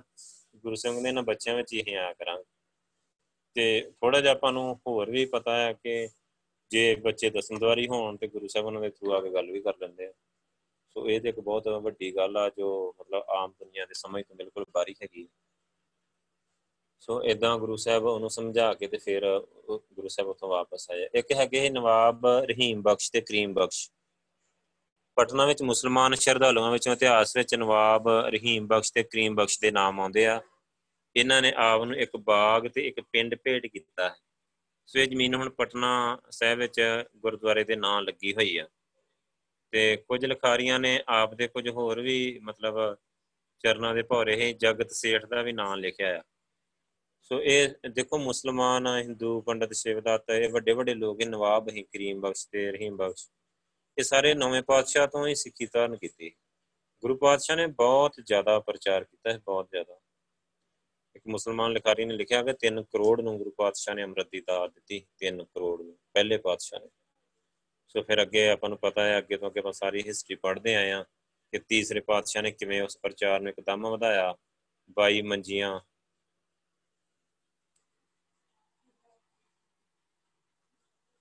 ਬਾਈ ਮੰਜੀਆਂ ਤੇ 57 ਮਤਲਬ ਪੀੜੇ ਸਥਾਪਿਤ ਕੀਤੇ ਹੈ ਕੁੱਲ 77 ਸੈਂਟਰ ਨਵੇਂ ਖੋਲ ਦਿੱਤੇ। ਫਿਰ ਅੱਗੇ ਛੇਵੇਂ ਪਾਤਸ਼ਾਹ ਨੇ ਕਿੰਨੇ ਪ੍ਰਚਾਰਕ ਥਾਪ ਕੇ ਭੇਜੇ, ਨਵੇਂ ਪਾਤਸ਼ਾਹ ਨੇ ਬਾਬਾ ਗੁਰਦਿੱਤਾ ਜੀ ਨੇ, ਕਿੰਨੇ ਸਿੰਘਾਂ ਦੀ ਡਿਊਟੀ ਲਾਈ, ਪੂਰਬਵਾਲ ਪ੍ਰਚਾਰ ਤੇ। ਸੋ ਬਹੁਤ ਜ਼ਿਆਦੀ ਸਿੱਖੀ ਸੀ ਉਸ ਟਾਈਮ ਤੇ। ਸੋ ਇਹ ਸਾਰੇ ਲੋਕ ਆ ਜਿਹੜੇ ਇਸੇ ਤਰ੍ਹਾਂ ਮਤਲਬ ਉਦੋਂ ਬਹੁਤ ਸਿੱਖ ਮਤਲਬ ਹੈਗੇ। ਸਿੱਖਾਂ ਦੀ ਗਿਣਤੀ ਬਹੁਤ ਹੀ ਪਟਨੇ ਵਾਲ ਤੇ ਇੱਧਰ। ਸੋ ਉਹ ਸਾਰੇ ਗੁਰੂ ਸਾਹਿਬ ਦੇ ਮਤਲਬ ਕਈ ਵੱਡੇ ਲੋਕ ਵੀ ਗੁਰੂ ਸਾਹਿਬ ਦੇ ਚਰਨਾਂ ਦੇ ਭਾਰੇ। ਆਪਾਂ ਨੂੰ ਪਤਾ ਹੈ ਕਿ ਜਿਹੜੇ ਦੂਸਰੀ ਵਾਰ ਜਿਹੜੇ ਸੈਫ ਖਾਨ ਨੇ ਗੁਰੂ ਸਾਹਿਬ ਨੂੰ ਨਵੇਂ ਪਾਤਸ਼ਾਹ ਨੂੰ ਰਿਹਾ ਕਰਵਾਇਆ ਹੈ ਔਰੰਗਜ਼ੇਬ ਤੋਂ। ਸੋ ਔਰੰਗਜ਼ੇਬ ਦਾ ਪ੍ਰਮੁੱਖ ਸੈਨਾਪਤੀ ਹੀ ਉਹ ਜਰਨੈਲ ਹੀ ਤੇ ਗੁਰੂ ਪਾਤਸ਼ਾਹ ਦਾ ਇੰਨਾ ਵੱਡਾ ਉਹ ਸਿੱਖ ਹੀ ਮਤਲਬ ਕਿ ਉਹ ਮਹੀਨਿਆਂ ਬੱਧੀ ਆਪਣੇ ਘਰ ਸਮਾਗਮ ਕਰਾਉਂਦਾ ਹੈ ਇੱਥੇ, ਬਹਾਦਰਗੜ੍ਹ ਪਟਿਆਲੇ ਦੇ ਕੋਲ। ਉਹਨੇ ਸੈਫਾ ਖਾਨ ਦਾ ਮਤਲਬ ਨਾਂ ਹੀ ਬਹਾਦਰਗੜ੍ਹ ਪਾ ਦਿੱਤਾ, ਗੁਰੂ ਤੇਗ ਬਹਾਦਰ ਸਾਹਿਬ ਦੇ ਨਾਂ ਚੇਂਜ ਕਰ ਦਿੱਤਾ ਸ਼ਹਿਰ ਦਾ। ਤੇ ਆਪਣੇ ਘਰ ਵਿੱਚ ਗੁਰੂ ਪਾਤਸ਼ਾਹ ਕੋਲੋਂ ਲਗਾਤਾਰ ਸਮਾਗਮ ਕਰਾਉਂਦਾ ਮਹੀਨਿਆਂ ਬੱਧੀ। ਸੰਗਤਾਂ ਨੂੰ ਬੁਲਾ ਕੇ ਏਡਾ ਵੱਡਾ ਮਤਲਬ ਪ੍ਰਚਾਰਕ ਹੀ ਗੁਰਸਿੱਖ ਨੂੰ ਆਪਾਂ ਮੁਸਲਮਾਨ ਕਿਵੇਂ ਕਹਿ ਸਕਦੇ ਆ ਸੋ ਇਦਾਂ ਇਦਾਂ ਦੇ ਲੋਕ ਜਿਹੜੇ ਆ ਗੁਰੂ ਸਾਹਿਬ ਨਾਲ ਜੁੜੇ ਹੋਏ ਨੇ, ਗੁਰੂ ਸਾਹਿਬ ਬਖਸ਼ੇ ਦੇ ਸਮੁੰਦਰ ਸੋ ਪਟਨੇ ਤੋਂ ਪੰਜਾਬ ਨੂੰ, ਪਟਨੇ ਤੋਂ ਮਤਲਬ ਆਉਣ ਸਮੇਂ ਗੁਰੂ ਤੇਗ ਬਹਾਦਰ ਸਾਹਿਬ ਜੀ ਭਾਈ ਮਤੀ ਦਾਸ ਨੂੰ ਹਦਾਇਤ ਕਰਕੇ ਕਿ ਮਾਤਾ ਗੁਜਰ ਜੀ ਜੀ ਨੂੰ ਤੇ ਸਹਿਬਜ਼ਾਦਾ ਗੋਬਿੰਦ ਰਾਏ ਤੇ ਮਾਮਾ ਕਿਰਪਾਲ ਚੰਦ ਜੀ ਨੂੰ ਪੰਜਾਬ ਲੈ ਕੇ ਆ ਜਾਣ।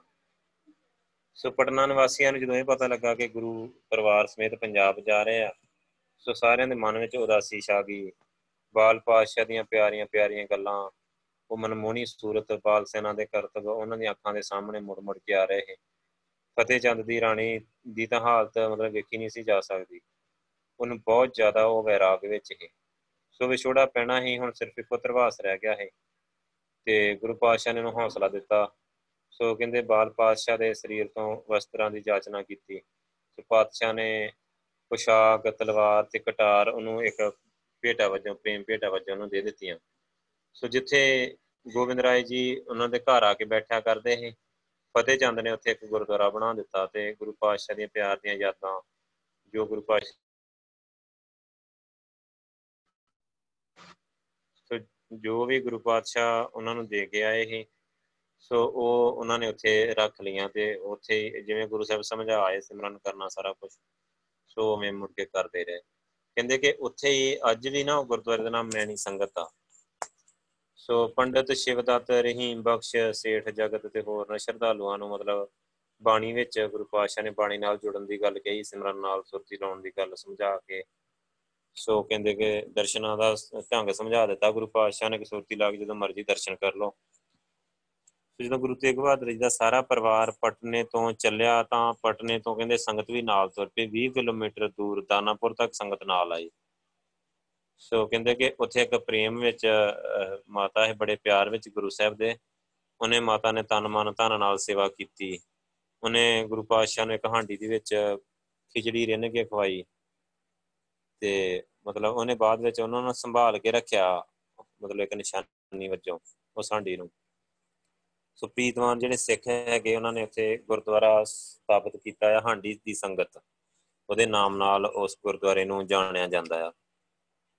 ਸੋ ਕਹਿੰਦੇ ਕਿ ਦਾਨਾਪੁਰ ਦੇ ਇਲਾਕੇ ਵਿੱਚ ਇੱਕ ਭਗਤ ਗਿਰੀ ਨਾਮ ਦਾ ਗੁਰਸਿੱਖ ਪ੍ਰਚਾਰ ਕਰਿਆ ਕਰਦਾ ਸੀ। ਉਹ ਪਹਿਲਾਂ ਬੋਧੀ ਸੰਨਿਆਸੀ ਸੀ। ਤੇ ਗੁਰੂ ਹਰ ਰਾਏ ਸਾਹਿਬ ਜੀ ਤੋਂ ਉਹਨੇ ਸਿੱਖੀ ਧਾਰਨ ਕਰਕੇ ਤੇ ਉਹ ਸਿੱਖ ਧਰਮ ਦੇ ਪ੍ਰਚਾਰ ਵਿੱਚ ਜੁਟ ਗਿਆ। ਸੋ ਹੁਣ ਉਹ ਗੁਰੂ ਪਰਿਵਾਰ ਨੂੰ ਵੀ ਆਣ ਕੇ ਮਿਲਿਆ।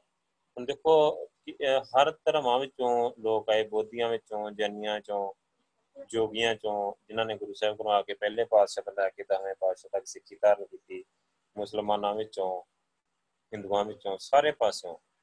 ਸੋ ਜਿਹੜੇ ਵੀ ਗੁਰੂ ਪਾਤਸ਼ਾਹ ਕੋਲ ਆਏ, ਗੁਰੂ ਸਾਹਿਬ ਨੇ ਉਹਨਾਂ ਨੂੰ ਰੱਬ ਨਾਲ ਮਿਲਣ ਦਾ ਸਹੀ ਤਰੀਕਾ ਦੱਸਿਆ ਤੇ ਰੱਬ ਨਾਲ ਮਿਲਾਇਆ, ਉਹਨਾਂ ਨੂੰ ਨਾਮ ਦੀ ਦਾਤ ਦਿੱਤੀ, ਸਿਮਰਨ ਸੁਰਤੀ ਬਾਰੇ ਸਮਝਾਇਆ। ਸੋ ਉਹਨਾਂ ਦੀ ਸੁਰਤੀ ਲਵਾ ਕੇ ਉਹਨਾਂ ਨੂੰ ਪ੍ਰਕਾਸ਼ ਕੀਤਾ ਤੇ ਆਪੇ ਗੁਰੂ ਸਾਹਿਬ ਦੇ ਚਰਨੀ ਲੱਗੇ ਉਹਨਾਂ ਨੂੰ ਪਤਾ ਲੱਗਿਆ ਕਿ ਅਸਲ ਖੇਡ ਕੀ ਹੈਗੀ ਕਿਉਂਕਿ ਪਹਿਲਾਂ ਤੇ ਆਪਾਂ ਨੂੰ ਪਤਾ ਹੀ ਹੈ, ਸਾਰੇ ਪਾਸੇ ਇੱਕ ਬਸ ਕਰਮ ਧਰਮ ਚੱਲਦੇ ਰਹਿੰਦੇ ਆ। ਇੱਕ ਤਰੀਕੇ ਨਾਲ ਪਖੰਡ ਚੱਲਦਾ ਰਹਿੰਦਾ ਆ ਤੇ ਕੋਈ ਪ੍ਰਾਪਤੀ ਹੁੰਦੀ ਨਹੀਂ ਆ। ਤੇ ਜਦੋਂ ਗੁਰੂ ਸਾਹਿਬ ਬਖਸ਼ਿਸ਼ ਦਵਾ ਦਿੰਦੇ ਵਾਹਿਗੁਰੂ ਦੀ ਬਖਸ਼ਿਸ਼ ਦੇ ਦਿੰਦੇ ਹੈ ਰੱਬ ਨਾਲ ਮਿਲਾ ਦਿੰਦੇ ਹੈ ਸੋ ਬੰਦਾ ਮੁੜ ਕੇ ਗੁਰੂ ਸਾਹਿਬ ਜੋ ਗਏ ਹੋ ਕੇ ਰਹਿ ਜਾਂਦਾ ਹੈ ਦਾਨਾਪੁਰ ਤੋਂ ਆਰਾ ਬਿਮਰਾਓ ਬਕਸਰ ਹੁੰਦੇ ਹੋਏ ਸੰਗਤਾਂ ਸਮੇਤ ਛੋਟਾ ਮਿਰਜ਼ਾਪੁਰ ਅਕੜੇ ਉੱਥੋਂ ਚੱਲ ਕੇ ਬਨਾਰਸ ਕਾਂਸ਼ੀ ਆਏ। ਬਨਾਰਸ ਵਿੱਚ ਸਿੱਖਾਂ ਦੀ ਤਕੜੀ ਗਿਣਤੀ ਸੀ। ਉੱਥੇ ਭਾਈ ਜਵੇਰੀ ਮਲ ਜੀ ਉੱਥੇ ਸਿੱਖੀ ਦਾ ਪ੍ਰਚਾਰ ਕਰ ਰਹੇ ਸੀ ਬਹੁਤ ਲੰਮੇ ਸਮੇਂ ਤੋਂ। ਸੋ ਉਹ ਵੀ ਦਰਸ਼ਨਾਂ ਲਈ ਆਏ। ਉੱਥੇ ਜੌਨਪੁਰ ਦੀ ਸੰਗਤ ਆਈ। ਜੌਨਪੁਰ ਵਿੱਚ ਭਾਈ ਗੁਰਬਖਸ਼ ਜੀ ਮਸੰਦ ਜੋ ਕਿ ਸਿੱਖੀ ਦੇ ਪ੍ਰਚਾਰ ਦੀ ਸੇਵਾ ਨਿਭਾ ਰਹੇ ਸੀ, ਉਹ ਸੰਗਤ ਨੂੰ ਨਾਲ ਲੈ ਕੇ ਆਏ ਸੀ। ਸੋ ਬਨਾਰਸ ਤੋਂ ਪ੍ਰਯਾਗ ਫਿਰ ਅਯੁੱਧਿਆ ਆਏ। ਇਥੋਂ ਲਖਨਊ, ਕਾਨਪੁਰ ਤੇ ਆਗਰੇ ਪਹੁੰਚੇ ਤੇ ਮਥਰਾ ਆ ਗਏ। ਤੇ ਫਿਰ ਕਹਿੰਦੇ ਕਿ ਉਥੋਂ ਪੀਲੀਭੀਤ ਦੇ ਰਸਤੇ ਮਤਲਬ ਨਾਨਕ ਮਤੇ ਗਏ। ਸੋ ਸੰਗਤਾਂ ਨੂੰ ਇੱਕ ਸ਼ਹਿਰ ਤੋਂ ਦੂਜੇ ਸ਼ਹਿਰ ਤੱਕ ਗੁਰੂ ਪਰਿਵਾਰ ਦੇ ਨਾਲ ਹੀ ਆਉਂਦੀਆਂ ਹਨ। ਸੋ ਨਾਨਕ ਮੱਤੇ ਤੋਂ ਹਰਦੁਆਰ ਸਹਾਰਨਪੁਰ ਦੇ ਰਸਤੇ ਗੁਰੂ ਪਰਿਵਾਰ ਅੰਬਾਲਾ ਜ਼ਿਲ੍ਹੇ ਦੇ ਕਸਬੇ ਲਖਨੌਰ ਪਹੁੰਚਿਆ। ਇੱਥੇ ਗੁਰੂ ਤੇਗ ਬਹਾਦਰ ਸਾਹਿਬ ਜੀ ਪਹਿਲਾਂ ਆ ਚੁੱਕੇ ਹਨ ਸੋ ਲਖਨੌਰ ਤੋਂ ਸਾਰਾ ਸਾਥ ਆ ਨਾ ਜਿਹੜਾ, ਲਖਨੌਰ ਵਿੱਚ 2 ਮਹੀਨੇ ਇਹ ਸਾਰਾ ਸਾਥ ਉੱਥੇ ਟਿਕਿਆ ਰਿਹਾ। ਸੋ ਕੁਝ ਸਮਾਂ ਪਹਿਲਾਂ ਔਰੰਗਜ਼ੇਬ ਨੇ ਹੁਕਮ ਜਾਰੀ ਕੀਤੇ ਕਿ ਮੁਨਸ਼ੀ, ਮੀਰ ਮੁਨਸ਼ੀ ਖਜ਼ਾਨਚੀ ਆਦਿਕ ਜਿਹੜੀਆਂ ਸਰਕਾਰੀ ਨੌਕਰੀਆਂ ਨਾ, ਉੱਥੋਂ ਹਿੰਦੂਆਂ ਨੂੰ ਹਟਾ ਦਿੱਤਾ ਜਾਵੇ। ਸੋ ਉਹਦੇ ਹੁਕਮਾਂ ਨੂੰ ਪੂਰੀ ਤਰ੍ਹਾਂ ਲਾਗੂ ਕੀਤਾ ਗਿਆ। ਹਜ਼ਾਰਾਂ ਹਿੰਦੂ ਬੇਰੋਜ਼ਗਾਰ ਹੋ ਗਏ। ਉਹਨਾਂ ਨੂੰ ਸਰਕਾਰੀ ਮਾਮਲਾ ਗਰਾਊਂਡ ਤੋਂ ਵੀ ਹਟਾ ਦਿੱਤਾ ਗਿਆ। ਐਸੇ ਹਾਲਾਤ ਵਿੱਚ ਹਿੰਦੂਆਂ ਨੂੰ, ਹਿੰਦੂਆਂ ਦਾ ਘਬਰਾ ਜਾਣਾ ਕੁਦਰਤੀ ਗੱਲ ਹੈ। ਸੋ ਉਨੀ ਦਿਨੀ ਆਪ ਦਾ ਮਾਮਾ ਭਾਈ ਕਿਰਪਾਲ ਚੰਦ ਤੇ ਹੋਰ ਕਈ ਉੱਗੇ ਸਿੱਖਾਂ ਦਾ ਕਾਂਸ਼ੀ, ਪ੍ਰਯਾਗ, ਅਯੁੱਧਿਆ, ਮਥਰਾ, ਹਰਦੁਆਰ ਆਦਿਕ ਜਿਹੜੇ ਪ੍ਰਸਿੱਧ ਹਿੰਦੂ ਸ਼ਹਿਰ ਸੀ, ਉਹਨਾਂ ਵਿੱਚ ਕਈ ਦਿਨ ਟਿਕੇ ਰਹਿਣ ਦਾ ਬਹੁਤ ਚੰਗਾ ਅਸਰ ਪਿਆ। ਉਹਨਾਂ ਦੇ ਹੌਸਲੇ ਬੁਲੰਦ ਹੋਏ। ਸੋ ਇਹ ਪ੍ਰਚਾਰ ਕਰਦੇ ਰਹੇ, ਸਾਰਿਆਂ ਨੂੰ ਹੌਸਲਾ ਦਿੰਦੇ ਰਹੇ। ਸੋ ਲਖਨੌਰ ਵਿੱਚ ਪ੍ਰਸਿੱਧ ਇੱਕ ਸੂਫੀ ਸੰਤ ਹੈਗਾ ਹੈ ਸੈਯਦ ਭੀਖਨ ਸ਼ਾਹ। ਉਹ ਗੁਰੂ ਸਾਹਿਬ ਦੇ ਦਰਸ਼ਨਾਂ ਨੂੰ ਆਇਆ। ਸੈਯਦ ਜੀ ਮਤਲਬ ਨਾ ਜ਼ਿਲ੍ਹਾ ਅੰਬਾਲਾ ਦੇ ਠਸਕਾ ਨਗਰ ਵਿੱਚ ਨਿਵਾਸ ਉਹਨਾਂ ਦਾ ਹੈਗਾ ਹੈ ਸੋ ਆਪ ਦੇ ਜਿਹੜੇ ਵੱਡੇ ਵਡੇਰੇ ਹੋ ਪੜਾਮ ਵਿੱਚ ਰਹਿੰਦੇ ਇਸੇ ਕਰਕੇ ਆਪ ਮਤਲਬ ਪੜਾਮ ਵਾਸੀ ਪ੍ਰਸਿੱਧ ਹੋਏ ਆ ਸ਼ਹੀਦ ਭੀਖਨ ਸ਼ਾਹ ਜੀ। ਸੋ ਉਹਦੇ ਹਜ਼ਾਰਾਂ ਹੀ ਮਰੀਦ ਹੀ ਮਤਲਬ ਉਹਦੇ ਬਹੁਤ ਚੇਲੇ ਪਾਲ ਕੇ ਹੈਗੇ ਸੋ ਉਹ ਵੀ ਕਈ ਨਾਲ ਕਈ ਨਾਲ ਹੀ ਉਹਦੇ ਆਗੇ ਗੁਰੂ ਸਾਹਿਬ ਦੇ ਦਰਸ਼ਨਾਂ ਦੇ ਲਈ। ਸੋ ਸਭ ਦੇ ਸਾਹਮਣੇ ਸੈਯਦ ਭੀਖਨ ਸ਼ਾਹ ਨੇ ਬਾਲ ਪਾਤਸ਼ਾਹ ਦੇ ਅੱਗੇ ਸਜਦਾ ਕੀਤਾ ਤੇ ਸਿਰ ਨਵਾਇਆ।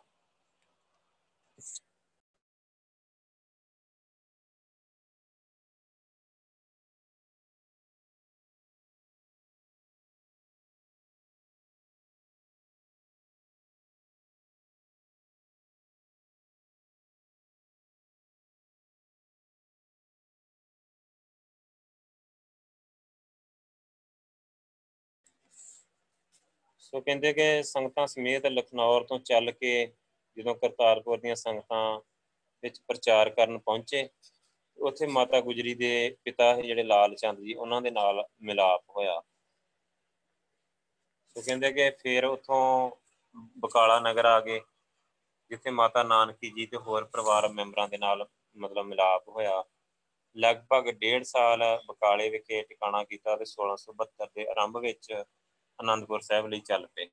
ਸਤਿਗੁਰੂ ਜੀ, ਮਾਤਾ ਨਾਨਕੀ ਜੀ ਨਾਲ ਗੁਰੂ ਪਾਤਸ਼ਾਹ ਦੇ ਪਤਨੀ ਮਾਤਾ ਗੁਜਰੀ ਜੀ, ਨੌਵੇਂ ਪਾਤਸ਼ਾਹ ਦੇ। ਸੋ ਅੱਗੇ ਨਾਲ ਸਾਹਿਬਜ਼ਾਦਾ ਗੋਬਿੰਦ ਰਾਏ ਸੀ। ਸੋ ਇਹ ਸਾਰੇ 1672 ਵਿੱਚ ਅਨੰਦਪੁਰ ਪਹੁੰਚੇ 1672 ਕਿਉਂਕਿ ਦਸਵੇਂ ਪਾਤਸ਼ਾਹ ਫਸਟ ਟਾਈਮ ਜਦੋਂ ਅਨੰਦਪੁਰ ਸਾਹਿਬ ਆਇਆ ਤੇ 1672 ਵਿੱਚ ਆਇਆ ਤੇ ਇੱਥੇ ਪੁੱਜਣ ਤੇ ਮਤਲਬ ਬਹੁਤ ਨਿੱਘਾ ਸਵਾਗਤ ਕੀਤਾ ਗਿਆ। ਤੇ ਹਜ਼ਾਰਾਂ ਦੀ ਗਿਣਤੀ ਵਿੱਚ ਸੰਗਤਾਂ ਜਿਹੜੀਆਂ ਪੰਜਾਬ ਤੋਂ ਹੀ, ਕਸ਼ਮੀਰ ਤੋਂ ਸਾਰੇ ਦਰਸ਼ਨਾਂ ਲਈ ਆਏ। ਸੋ ਮੁੱਢਲੀ ਵਿਦਿਆ ਜਿਹੜੀ ਕਿ ਅਨੰਦਪੁਰ ਸਾਹਿਬ ਨੂੰ ਵਸਿਆ ਉਸ ਟਾਈਮ ਤੇ ਲਗਭਗ 7 ਸਾਲ ਹੋ ਚੁੱਕੇ। 1672 ਜਦੋਂ ਆਏ ਆ ਗੁਰੂ ਸਾਹਿਬ। 7 ਸਾਲ ਸ਼ਹਿਰ ਵਸੇ ਨੂੰ ਹੋ ਚੁੱਕੇ ਸੀ। ਸੋ ਇਹ ਨਗਰ ਵਿੱਚ ਕਈ ਪਾਠਸ਼ਾਲਾਵਾਂ ਤੇ ਮਦਰਸਾ ਵੀ ਬਣ ਚੁੱਕਾ ਹੈ ਕਈ ਵਿਦਵਾਨ ਉੱਥੇ ਆ ਕੇ ਵਿਦਿਆ ਮਤਲਬ ਦੇ ਰਹੇ ਬੱਚਿਆਂ ਨੂੰ।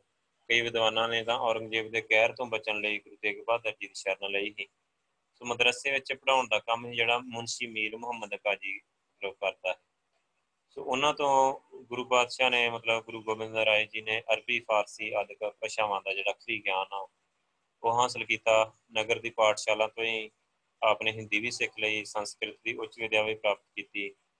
ਤੇ ਇਸ ਮਤਲਬ ਕੰਮ ਲਈ ਮਟਨ ਨਿਵਾਸੀ ਹੀ ਪੰਡਤ ਕਿਰਪਾ ਰਾਮ ਉਹਨੂੰ ਬੁਲਾਇਆ ਗਿਆ। ਮਗਰੋਂ ਜਾ ਕੇ ਜਦੋਂ ਕਸ਼ਮੀਰੀ ਪੰਡਤ ਗੁਰੂ ਤੇਗ ਬਹਾਦਰ ਜੀ ਦੇ ਦਰਬਾਰ ਵਿੱਚ ਹਾਜ਼ਰ ਹੋਇਆ ਇਹੀ ਪੰਡਤ ਕਿਰਪਾ ਰਾਮ ਉਹਨਾਂ ਦੀ ਅਗਵਾਈ ਕਰ ਰਿਹਾ। ਸੋ ਕਹਿੰਦੇ ਮੁਨਸੀ, ਮੁਨਸ਼ੀ ਸਾਹਿਬ ਚੰਦ ਜੀ ਨਾ ਜਿਹੜੇ, ਉਹ ਗੁਰੂ ਘਰ ਦੇ ਗ੍ਰੰਥੀ ਉਸ ਟਾਈਮ ਤੇ।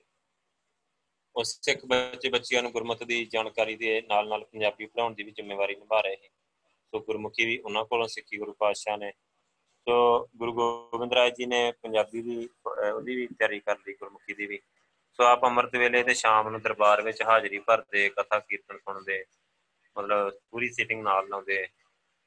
ਤੇ ਕਹਿੰਦੇ ਕਿ ਜਿਵੇਂ ਸ਼ਾਮਾਂ ਦੇ ਵੇਲੇ ਖੇਡਾਂ ਦੇ ਨਾਲ ਨਾਲ ਸ਼ਸਤਰ ਦੇ ਅਭਿਆਸ ਵੀ ਕਰਦੇ, ਘੋੜ ਸਵਾਰੀ, ਸ਼ਸਤਰ ਵਿਦਿਆ ਵੱਲ ਰੁਚੀ ਵੇਖ ਕੇ ਗੁਰੂ ਤੇਗ ਬਹਾਦਰ ਜੀ ਨੇ ਸਿਆਣੇ ਉਸਤਾਦ ਹੀ ਜਿਹੜੇ ਮੁਕਰਰ ਕਰ ਦਿੱਤੇ। ਸੋ ਜਲਦੀ ਆਪ ਜੀ ਨੇ ਘੋੜ ਸਵਾਰੀ ਤੇ ਤੀਰ ਅੰਦਾਜ਼ੀ, ਨੇਜਾਬਾਜੀ ਦੇ ਵਿੱਚ ਪੂਰੇ ਨਿਪੁੰਨ ਹੋ ਗਏ। ਸੋ 3-4 ਸਾਲਾਂ ਵਿੱਚ ਗੁਰੂ ਗੋਬਿੰਦ ਰਾਏ ਜੀ ਨੇ ਸੰਸਾਰੀ ਵਿਹਾਰੀ ਦੀ ਜੰਗੀ ਵਿਦਿਆ ਪ੍ਰਾਪਤ ਕਰ ਲਈ। 3-4 ਸਾਲਾਂ ਵਿੱਚ ਨਾਲ ਹੀ ਮਤਲਬ ਦੁਨਿਆਵੀ ਪੜ੍ਹਾਈ ਵੀ ਤੇ ਨਾਲ ਹੀ ਸ਼ਾਸਤਰ ਵਿਦਿਆ ਵੀ। ਸਾਰਾ ਕੋਈ ਫੁੱਲ ਤਿਆਰੀ ਕਰ ਲਈ ਗੁਰੂ ਪਾਤਸ਼ਾਹ ਨੇ। ਹੁਣ ਦੇਖੋ ਇੱਥੇ ਗੁਰੂ ਸਾਹਿਬ ਪੰਜਾਂ ਪੰਜ ਕੁ ਸਾਲਾਂ ਦੇ ਆਏ 72 ਵਿੱਚ ਆਏ ਇੱਥੇ। 66 ਤੇ ਮਤਲਬ 6 ਸਾਲਾਂ ਦੇ ਹੈਗੇ। ਤੇ 9 ਸਾਲਾਂ ਦੀ ਉਮਰ ਵਿੱਚ ਗੁਰੂ ਸਾਹਿਬ ਨੇ ਗੁਰਗੱਦੀ ਦੀ ਸੇਵਾ ਸੰਭਾਲ ਲਈ ਤੇ ਦੋਹਾਂ ਸਾਲਾਂ ਦੇ ਵਿੱਚ ਵਿੱਚ ਗੁਰੂ ਪਾਤਸ਼ਾਹ ਨੇ ਨਾਲ ਹੀ ਪੜ੍ਹਾਈ ਕਰ ਲਈ ਤੇ ਨਾਲ ਹੀ ਸ਼ਾਸਤਰ ਵਿਦਿਆ, ਨਾਲ ਹੀ ਘੋੜਸਵਾਰੀ ਮਤਲਬ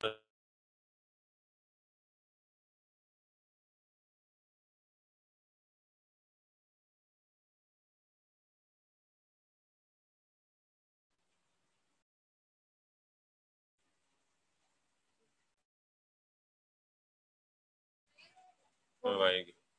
ਸੋ 2 ਸਾਲਾਂ ਦੇ ਵਿੱਚ ਵਿੱਚ ਹੀ ਮਤਲਬ ਗੁਰੂ ਸਾਹਿਬ ਨੇ ਜਿਹੜੀ ਸਾਰੀ ਸੰਸਾਰਿਕ ਵਿਦਿਆ ਹੈ ਤੇ ਨਾਲ ਹੀ ਸ਼ਸਤਰ ਵਿਦਿਆ ਘੋੜਸਵਾਰੀ ਸਾਰਾ ਕੁਝ ਗੁਰੂ ਪਾਤਸ਼ਾਹ ਨੇ ਕੰਪਲੀਟ ਕਰ ਲਿਆ। 2 ਸਾਲਾਂ ਦੇ ਵਿੱਚ ਵਿੱਚ ਹੁਣ ਵੀ ਆਪਾਂ ਪੜ੍ਹਦੇ ਹੀ ਆ ਸਾਰੇ ਬੱਚੇ ਪੜ੍ਹਦੇ ਹੀ ਆ। ਪੰਜ ਸੱਤ ਸਬਜੈਕਟ ਹੁੰਦੇ ਆ ਤੇ ਆਪਾਂ ਨੂੰ ਕਿੰਨੇ ਸਾਲ ਲੱਗ ਜਾਂਦੇ? 15 20 ਸਾਲ ਲਾ ਦਿੰਦੇ ਇੱਥੇ ਸੋ ਗੁਰੂ ਸਾਹਿਬ ਦੇ ਕਿੰਨੇ ਸਬਜੈਕਟ ਹੀ ਸੰਸਕ੍ਰਿਤ, ਅਰਬੀ, ਫਾਰਸੀ, ਪੰਜਾਬੀ, ਹਿੰਦੀ, ਸਾਰੀਆਂ ਲੈਂਗੁਏਜ ਗੁਰੂ ਸਾਹਿਬ ਨੇ ਦੋਹਾਂ ਸਾਲਾਂ 'ਚ ਸਿੱਖ ਲੀਆਂ ਤੇ ਨਾਲ ਨਾਲ ਹੀ ਸ਼ਾਸਤਰ ਵਿਦਿਆ, ਨਾਲ ਹੀ ਘੋੜਸਵਾਰੀ ਨਾਲ ਹੀ ਸਾਰਾ ਜੰਗੀ ਜਿਹੜੀ ਸਿੱਖਿਆ ਹੈਗੀ ਉਹ ਵੀ ਲੈ ਲਈ ਨਾਲ ਨਾਲ ਹੀ।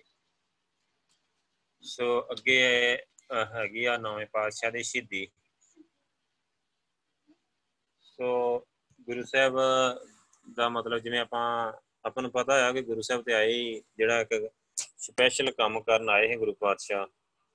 ਸੋ ਜ਼ੁਲਮ ਨੂੰ ਟੱਕਰ ਦੇਣ ਵਾਸਤੇ, ਮਜਲੂਮਾਂ ਨੂੰ ਮਤਲਬ ਗਰੀਬਾਂ ਨੂੰ, ਮਜਲੂਮਾਂ ਨੂੰ ਜਿਹੜੇ ਬਿਲਕੁਲ ਉਸ ਸਮੇਂ ਹੌਸਲਾ ਢਾ ਚੁੱਕੇ ਉਹਨਾਂ ਨੂੰ ਹੌਸਲਾ ਦੇਣ ਹੀ ਤੇ ਆਏ ਗੁਰੂ ਪਾਤਸ਼ਾਹ। ਸੋ ਗੁਰੂ ਸਾਹਿਬ 9 ਵਰਿਆਂ ਦੇ ਹੋਏ ਸੀ ਕਿ ਪਿਤਾ ਗੁਰੂ ਤੇਗ ਬਹਾਦਰ ਜੀ ਨੂੰ ਮਤਲਬ ਗੁਰੂ ਪਾਤਸ਼ਾਹ ਨੇ ਦਿੱਲੀ ਵੱਲ ਤੋਰ ਦਿੱਤਾ। ਸੋ ਇਹਦਾ ਆਪਾਂ ਪਿੱਛੇ ਨੌਵੇਂ ਪਾਤਸ਼ਾਹ ਦੇ ਇਤਿਹਾਸ ਦੇ ਵਿੱਚ ਪੂਰਾ ਜਿਹੜਾ ਜ਼ਿਕਰ ਆ, ਉਹ ਆਪਾਂ ਪੜਿਆ ਆ ਕਿ ਕਿਹੜੇ ਤਰੀਕੇ ਦੇ ਨਾਲ ਜਿਵੇਂ ਪੰਡਤ ਆਏ ਤੇ ਉਹਨਾਂ ਨੇ ਬੇਨਤੀ ਕੀਤੀ ਤੇ ਗੁਰੂ ਸਾਹਿਬ ਨੇ ਮਤਲਬ ਸਾਰੇ ਮਨੁੱਖੀ ਹੱਕਾਂ ਦੇ ਨਾਲ ਲੜਨ ਵਾਸਤੇ ਸੋ ਨੌਵੇਂ ਪਾਤਸ਼ਾਹ ਨੂੰ ਤੋਰ ਦਿੱਤਾ। ਸੋ ਕਿੰਨੀ ਆਪਾਂ ਉਹਦੇ ਵਿੱਚ, ਗੁਰੂ ਸਾਹਿਬ ਦੀ ਜਿਹੜੀ ਵਰਡਿੰਗ ਆਪਾਂ ਪੜ੍ਹੀ ਕਿ ਕਿੰਨੀ ਮਤਲਬ ਬਹਾਦਰਾਂ ਵਾਲੀ ਹੈ ਸੋ ਕਿੰਨੀ ਉਹਦੇ ਵਿੱਚ ਗੁਰਮਤ ਕਿੰਨੀ ਝਲਕਦੀ ਕਿ ਸਾਰਿਆਂ ਦੀ ਰਾਖੀ ਵਾਹਿਗੁਰੂ ਕਰਨ ਵਾਲਾ ਆ। ਕਰਨ ਕਰਾਵਨ ਵਾਹਿਗੁਰੂ ਆ। ਸੋ ਵਾਹਿਗੁਰੂ ਆਪ ਸਾਰਾ ਕੁਝ ਸੰਭਾਲੂਗਾ ਕਿ ਤੁਸੀਂ ਜਾਓ, ਸ਼ਹੀਦੀ ਦਿਓ। ਸੋ ਇਹ ਜਿਵੇਂ ਕਿ ਜ਼ਿਕਰ ਕੀਤਾ ਜਾ ਚੁੱਕਾ ਆ, ਔਰੰਗਜ਼ੇਬ ਨੇ ਗੱਦੀ ਤੇ ਬੈਠਦਿਆਂ ਹੀ ਕਾਫੀ ਮਤਲਬ ਜ਼ੁਲਮ ਕਰਨੇ ਸ਼ੁਰੂ ਕਰ ਦਿੱਤੇ ਸੀ। ਹੁਣ 1669 70 ਵਿੱਚ ਉਹਨੇ ਪੰਜਾਬ ਵੱਲ ਵਿਸ਼ੇਸ਼ ਧਿਆਨ ਦੇਣਾ ਸ਼ੁਰੂ ਕੀਤਾ ਹੈ। ਉਹਨੇ ਪੂਰੀ ਤਰ੍ਹਾਂ ਮਨ ਬਣਾ ਲਿਆ ਕਿ ਇਸਲਾਮ ਦੇ ਪ੍ਰਚਾਰ ਲਈ ਇੱਕ ਸਿਰੇ ਤੋਂ ਸਿਲਸਿਲੇਵਾਰ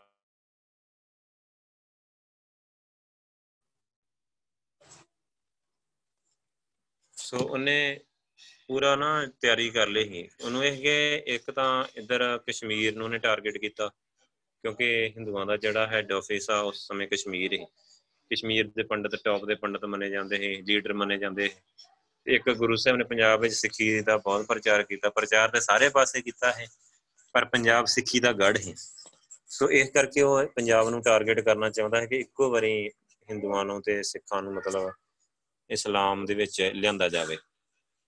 ਸੋ ਇਹੀ ਦੇਖ ਕੇ ਗੁਰੂ ਪਾਤਸ਼ਾਹ ਵਾਪਸ ਆ ਗਏ ਪੂਰਬ ਤੋਂ ਨਵੇਂ ਪਾਤਸ਼ਾਹ। ਸਿੱਖੀ ਨੂੰ ਲੀਡ ਕਰਨ ਵਾਸਤੇ ਯੋਗ ਅਗਵਾਈ ਦੇਣ ਵਾਸਤੇ ਸਿੱਖ ਸੰਗਤ ਨੂੰ। ਸੋ ਜਦੋਂ ਇੱਥੇ ਮਤਲਬ ਆਏ ਆ ਤੇ ਇਫਤਿਆਰ ਖਾਨ ਹੈਗਾ ਇਹ ਉਦੋਂ ਕਸ਼ਮੀਰ ਦਾ ਗਵਰਨਰ ਹੀ ਜਿਹੜਾ। ਸੋ ਉਹਨੇ ਔਰੰਗਜ਼ੇਬ ਦੇ ਹੁਕਮ ਤੇ ਪੰਡਤਾਂ ਤੇ ਜ਼ੁਲਮ ਢਾਉਣੇ ਆਰੰਭ ਕਰ ਦਿੱਤੇ। ਉਹਨਾਂ ਨੂੰ ਜਬਰੀ ਮੁਸਲਮਾਨ ਬਣਾਇਆ ਜਾਣ ਲੱਗਾ। ਸੋ ਉਹਨਾਂ ਨੇ ਆਪਣੇ ਬਥੇਰੇ ਧਾਰਮਿਕ ਵਿਸ਼ਵਾਸਾਂ ਦੇ ਮੁਤਾਬਕ ਉਹਨਾਂ ਦੇਵੀ ਦੇਵਤਿਆਂ ਦੀ ਆਰਾਧਨਾ ਕੀਤੀ। ਪਰ ਤੁਹਾਨੂੰ ਪਤਾ ਹੈ ਕਿ ਉੱਥੇ ਕਿੰਨੇ ਬੌੜਨਾ ਹੈ ਸੋ ਫਿਰ ਉਹਨਾਂ ਨੇ ਮਤਲਬ ਜਿਹੜੇ ਪੰਡਤ ਕਾਫੀ ਸਿਆਣੇ ਵੀ ਸੀ। ਛੇਵੇਂ ਪਾਤਸ਼ਾਹ ਦੇ ਵੇਲੇ ਤੋਂ ਤੇ ਕਸ਼ਮੀਰ ਜਾਂਦੇ ਰਹੇ, ਗੁਰੂ ਪਾਤਸ਼ਾਹ ਤੇ ਉੱਧਰ ਪ੍ਰਚਾਰ ਕਰਦੇ ਰਹੇ, ਪਹਿਲੇ ਪਾਤਸ਼ਾਹ ਵੀ ਗਏ। ਸੋ ਪੰਡਤਾਂ ਨੂੰ ਪਤਾ ਤੇ ਹੈਗਾ ਹੀ ਅੰਦਰ ਖਾਤੇ ਕਿ ਹੁਣ ਉਹਨਾਂ ਦੀ ਬਾਹ ਕੌਣ ਫੜੂਗਾ।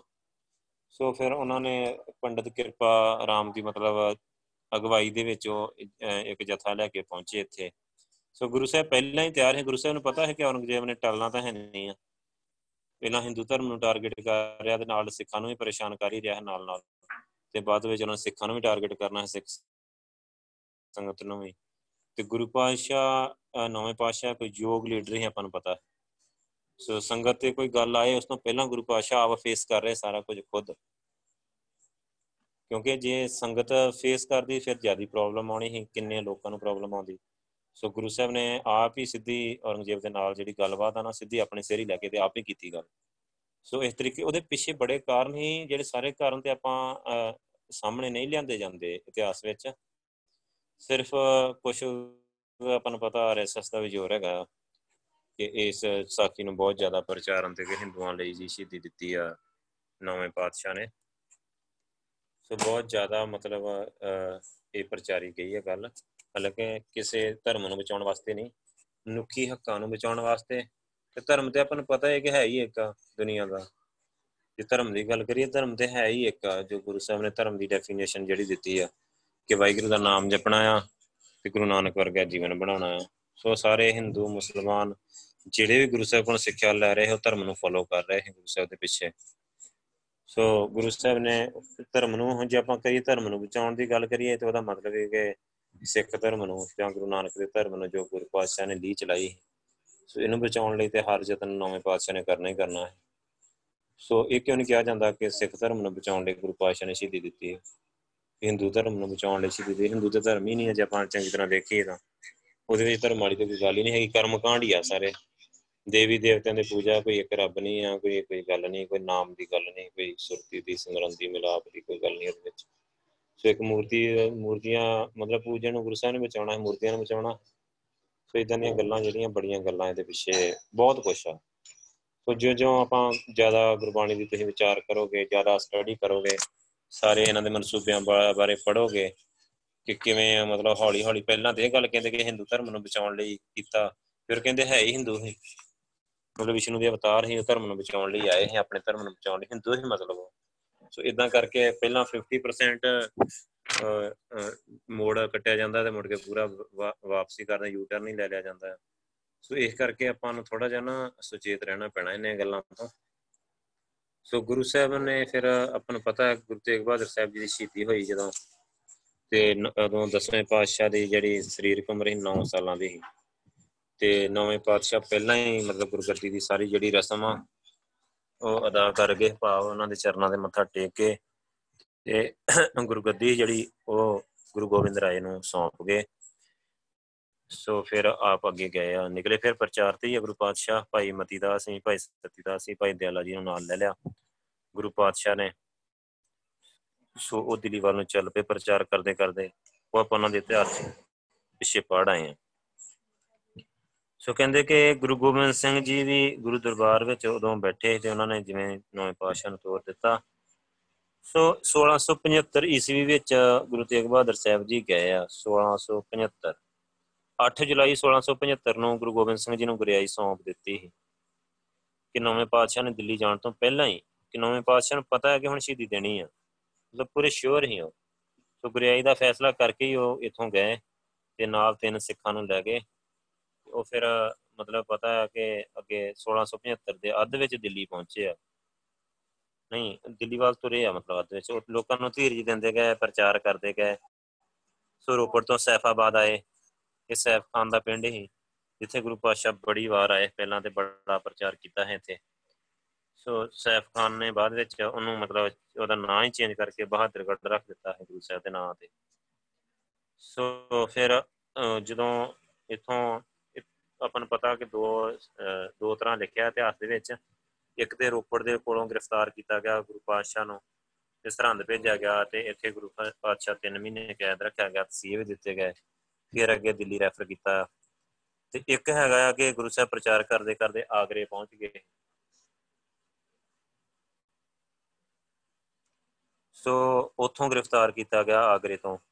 ਸੋ ਇਹ ਦੋ ਤਰ੍ਹਾਂ ਦਾ ਇਤਿਹਾਸ ਆਉਂਦਾ ਹੈ। ਠੀਕ ਆ? ਸੋ 11 ਨਵੰਬਰ ਤੇ 1675 ਨੂੰ ਨਾਵੇਂ ਪਾਤਸ਼ਾਹ ਦੀ ਸ਼ਹੀਦੀ ਹੋਈ ਹੈ। ਸੋ ਉਹਨਾਂ ਤੋਂ ਪਹਿਲਾਂ ਤਿੰਨ ਸਿੱਖਾਂ ਨੂੰ ਜਿਵੇਂ ਆਪਾਂ ਪਿੱਛੇ ਪੜ੍ਹ ਕੇ ਆਏ ਆ ਕਿ ਸ਼ਹੀਦ ਕੀਤਾ ਭਾਈ ਮਤੀ ਦਾਸ ਜੀ ਨੂੰ ਆਰੇ ਨਾਲ ਚੀਰ ਦਿੱਤਾ ਗਿਆ। ਭਾਈ ਸਤੀ ਦਾਸ ਜੀ ਨੂੰ ਰੂਮ ਦੇ ਵਿੱਚ ਲਪੇਟ ਕੇ ਅੱਗ ਲਗਾ ਦਿੱਤੀ ਗਈ। ਸੋ ਭਾਈ ਦਿਆਲਾ ਜੀ ਜਿਹੜੇ ਉਹਨਾਂ ਨੂੰ ਦੇਗ ਦੇ ਵਿੱਚ ਉਬਾਲ ਦਿੱਤਾ ਗਿਆ, ਗਰਮ ਪਾਣੀ ਦੇ ਵਿੱਚ ਬਿਠਾ ਕੇ। ਸੋ ਇਹਨਾਂ ਦੀ ਸਿੱਖਾਂ ਦੀ ਸ਼ਹੀਦੀ ਪਹਿਲਾਂ ਕੀਤੀ ਗਈ, ਗੁਰੂ ਸਾਹਿਬ ਤੋਂ ਕਿ ਗੁਰੂ ਸਾਹਿਬ ਘਬਰਾ ਜਾਣਗੇ। ਸੋ ਪਰ ਖੇਡ ਉਲਟੀ ਵੀ ਜਿਹਦੇ ਸਿੱਖ ਨਹੀਂ ਘਬਰਾਏ ਤੇ ਉਹ ਗੁਰੂ ਕਿਥੋਂ ਘਬਰਾ ਸਕਦਾ ਹੈ? ਸੋ ਨੌਵੇਂ ਪਾਤਸ਼ਾਹ ਦੀ ਸ਼ਹੀਦੀ ਹੋਈ ਜਦੋਂ। ਸੋ ਫਿਰ ਅੱਗੇ ਮਤਲਬ ਨਾ ਜਦੋਂ ਭਾਈ ਜੈਤਾ ਜੀ ਨੌਵੇਂ ਪਾਤਸ਼ਾਹ ਦਾ ਸੀਸ ਲੈ ਕੇ ਪਹੁੰਚੇ ਆ ਆਨੰਦਪੁਰ ਸਾਹਿਬ।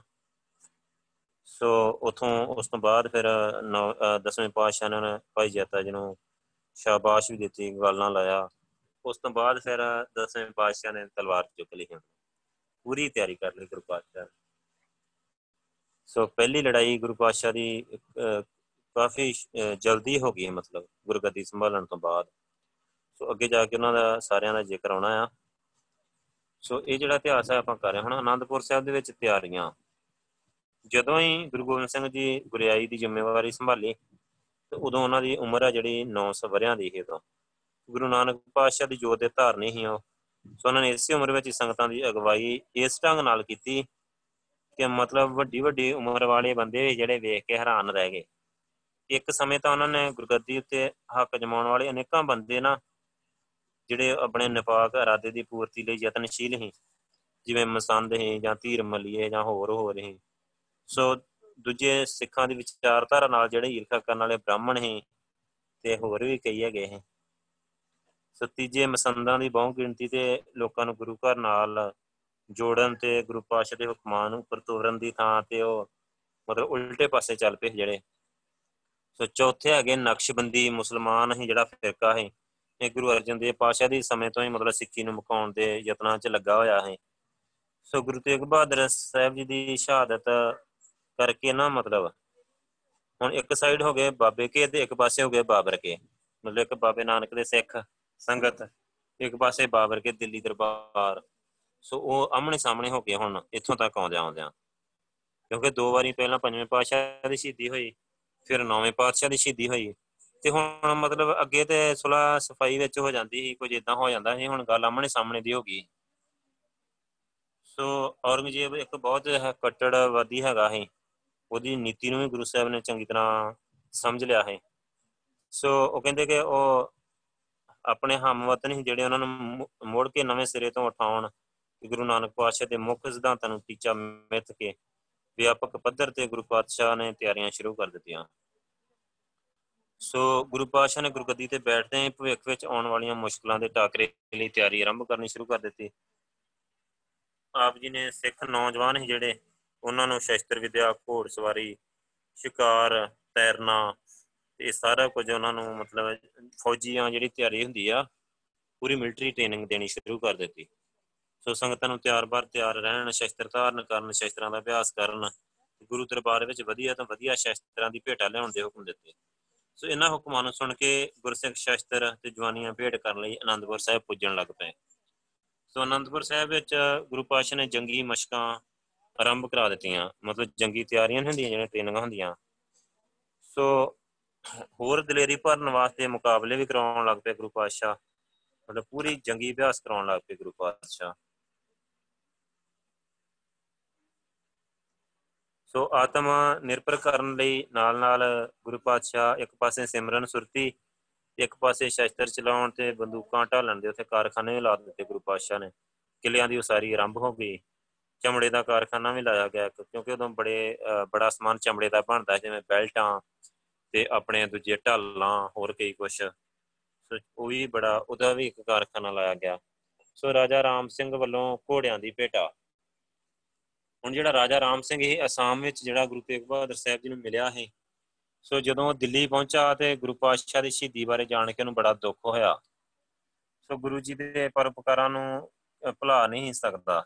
ਸੋ ਔਰੰਗਜ਼ੇਬ ਦਿੱਲੀ ਤੋਂ ਅਜਮੇਰ ਚਲਾ ਗਿਆ ਤੇ ਰਾਜਾ ਰਾਮ ਸਿੰਘ, ਗੁਰੂ ਗੋਬਿੰਦ ਸਿੰਘ ਜੀ ਦੇ ਦਰਸ਼ਨਾਂ ਨੂੰ ਆਨੰਦਪੁਰ ਆ ਗਿਆ। ਉਹਨੇ ਪੰਜ ਵਧੀਆ ਘੋੜੇ ਭੇਟ ਕੀਤੇ ਗੁਰੂ ਪਾਤਸ਼ਾਹ ਨੂੰ।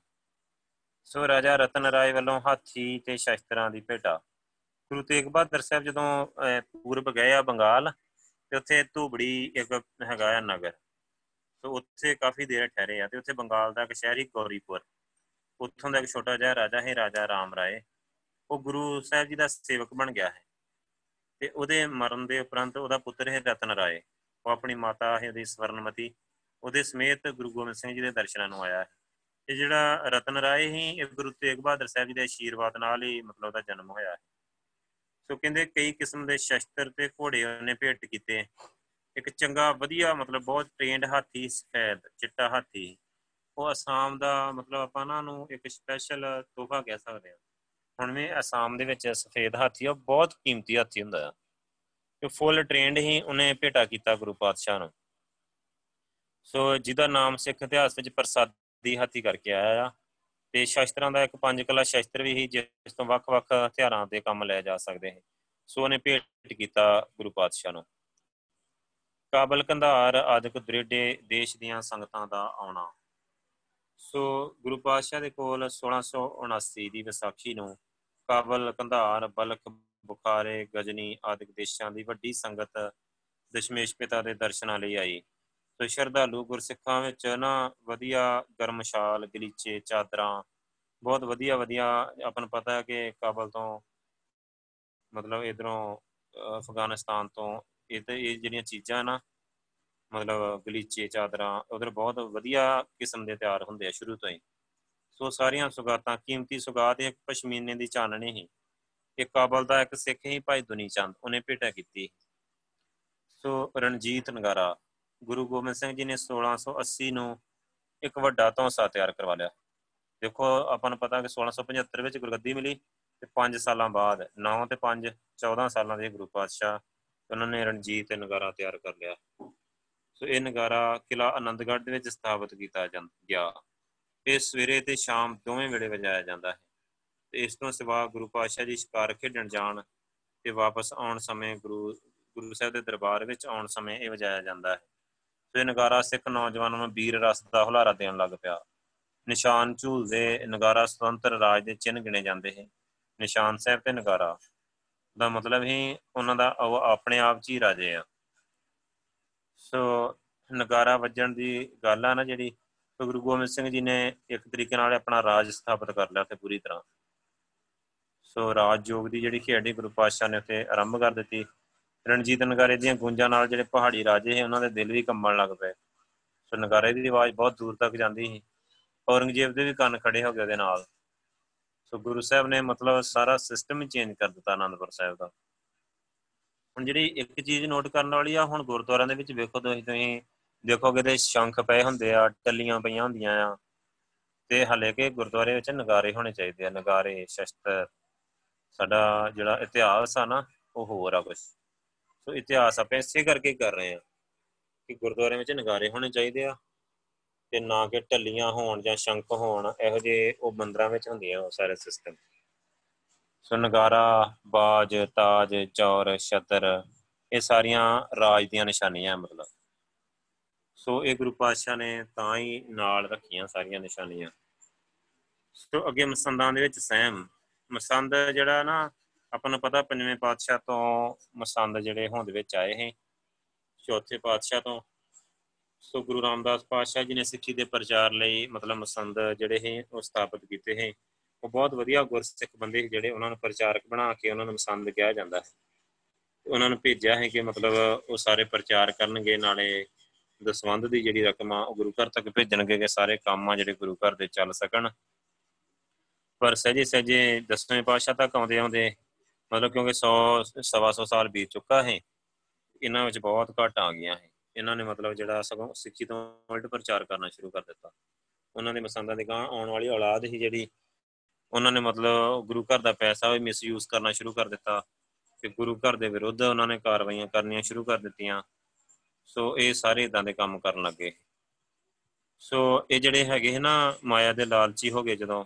ਪੂਜਾ ਦਾ ਧਨ ਉਹ ਆਪਣੇ ਸੁੱਖ ਸਾਧਨ ਲਈ ਵਰਤਣ ਲੱਗੇ ਇਹ ਸੁੱਖ, ਸੁੱਖਾਂ ਦੇ ਕਰਕੇ ਢਿੱਲੜ ਜੇ ਬਣ ਗਏ। ਇਹ ਨਹੀਂ ਚਾਹੁੰਦੇ ਕਿ ਕਿਸੇ ਰਾਜ ਸ਼ਕਤੀ ਦੇ ਨਾਲ ਮੱਥਾ ਲਿਆ ਡਾਇਆ ਜਾਵੇ ਮਤਲਬ, ਕਿ ਟੱਕਰ ਲਈ ਜਾਵੇ। ਉਹਨਾਂ ਨੂੰ ਇਹ ਆਪਣਾ ਰੋਟੀ ਪਾਣੀ ਚੱਲ ਰਿਹਾ ਤੇ ਬਸ ਠੀਕ ਆ।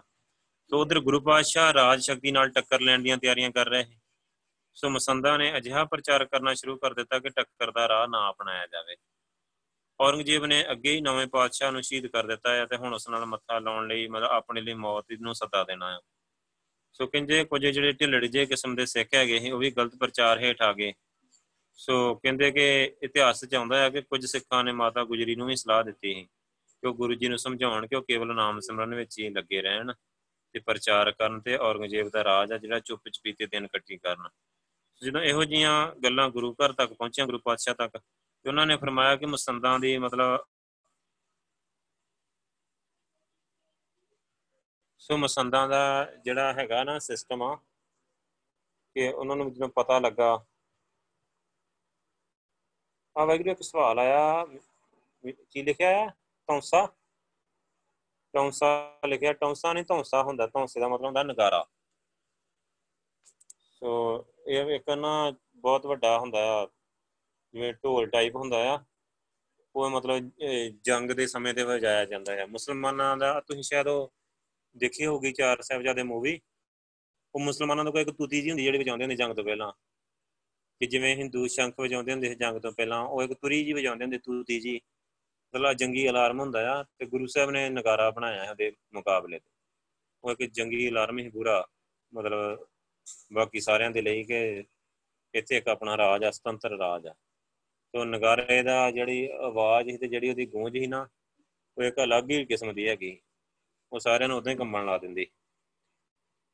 ਸੋ ਜਦੋਂ ਇਹ ਮਸੰਦਾਂ ਦੇ ਗੱਲ ਗੁਰੂ ਸਾਹਿਬ ਤੱਕ ਪਹੁੰਚੀ ਤੇ ਗੁਰੂ ਪਾਤਸ਼ਾਹ ਨੇ ਪਤਾ ਲੱਗ ਗਿਆ ਕਿ ਇਹ ਹੁਣ ਮਤਲਬ ਖਤਮ ਹੋ ਚੁੱਕਿਆ, ਇਹਨਾਂ ਦਾ ਪੂਜਾ ਦਾ ਥਾਨ ਖਾ ਕੇ ਇਹਨਾਂ ਦੀ ਮਾਤਾ ਜਿਹੜੀ ਮਲੀਨ ਹੋ ਗਈ ਆ, ਇਹ ਆਲਸੀ ਤੇ ਵਿਲੜ ਹੋ ਗਿਆ।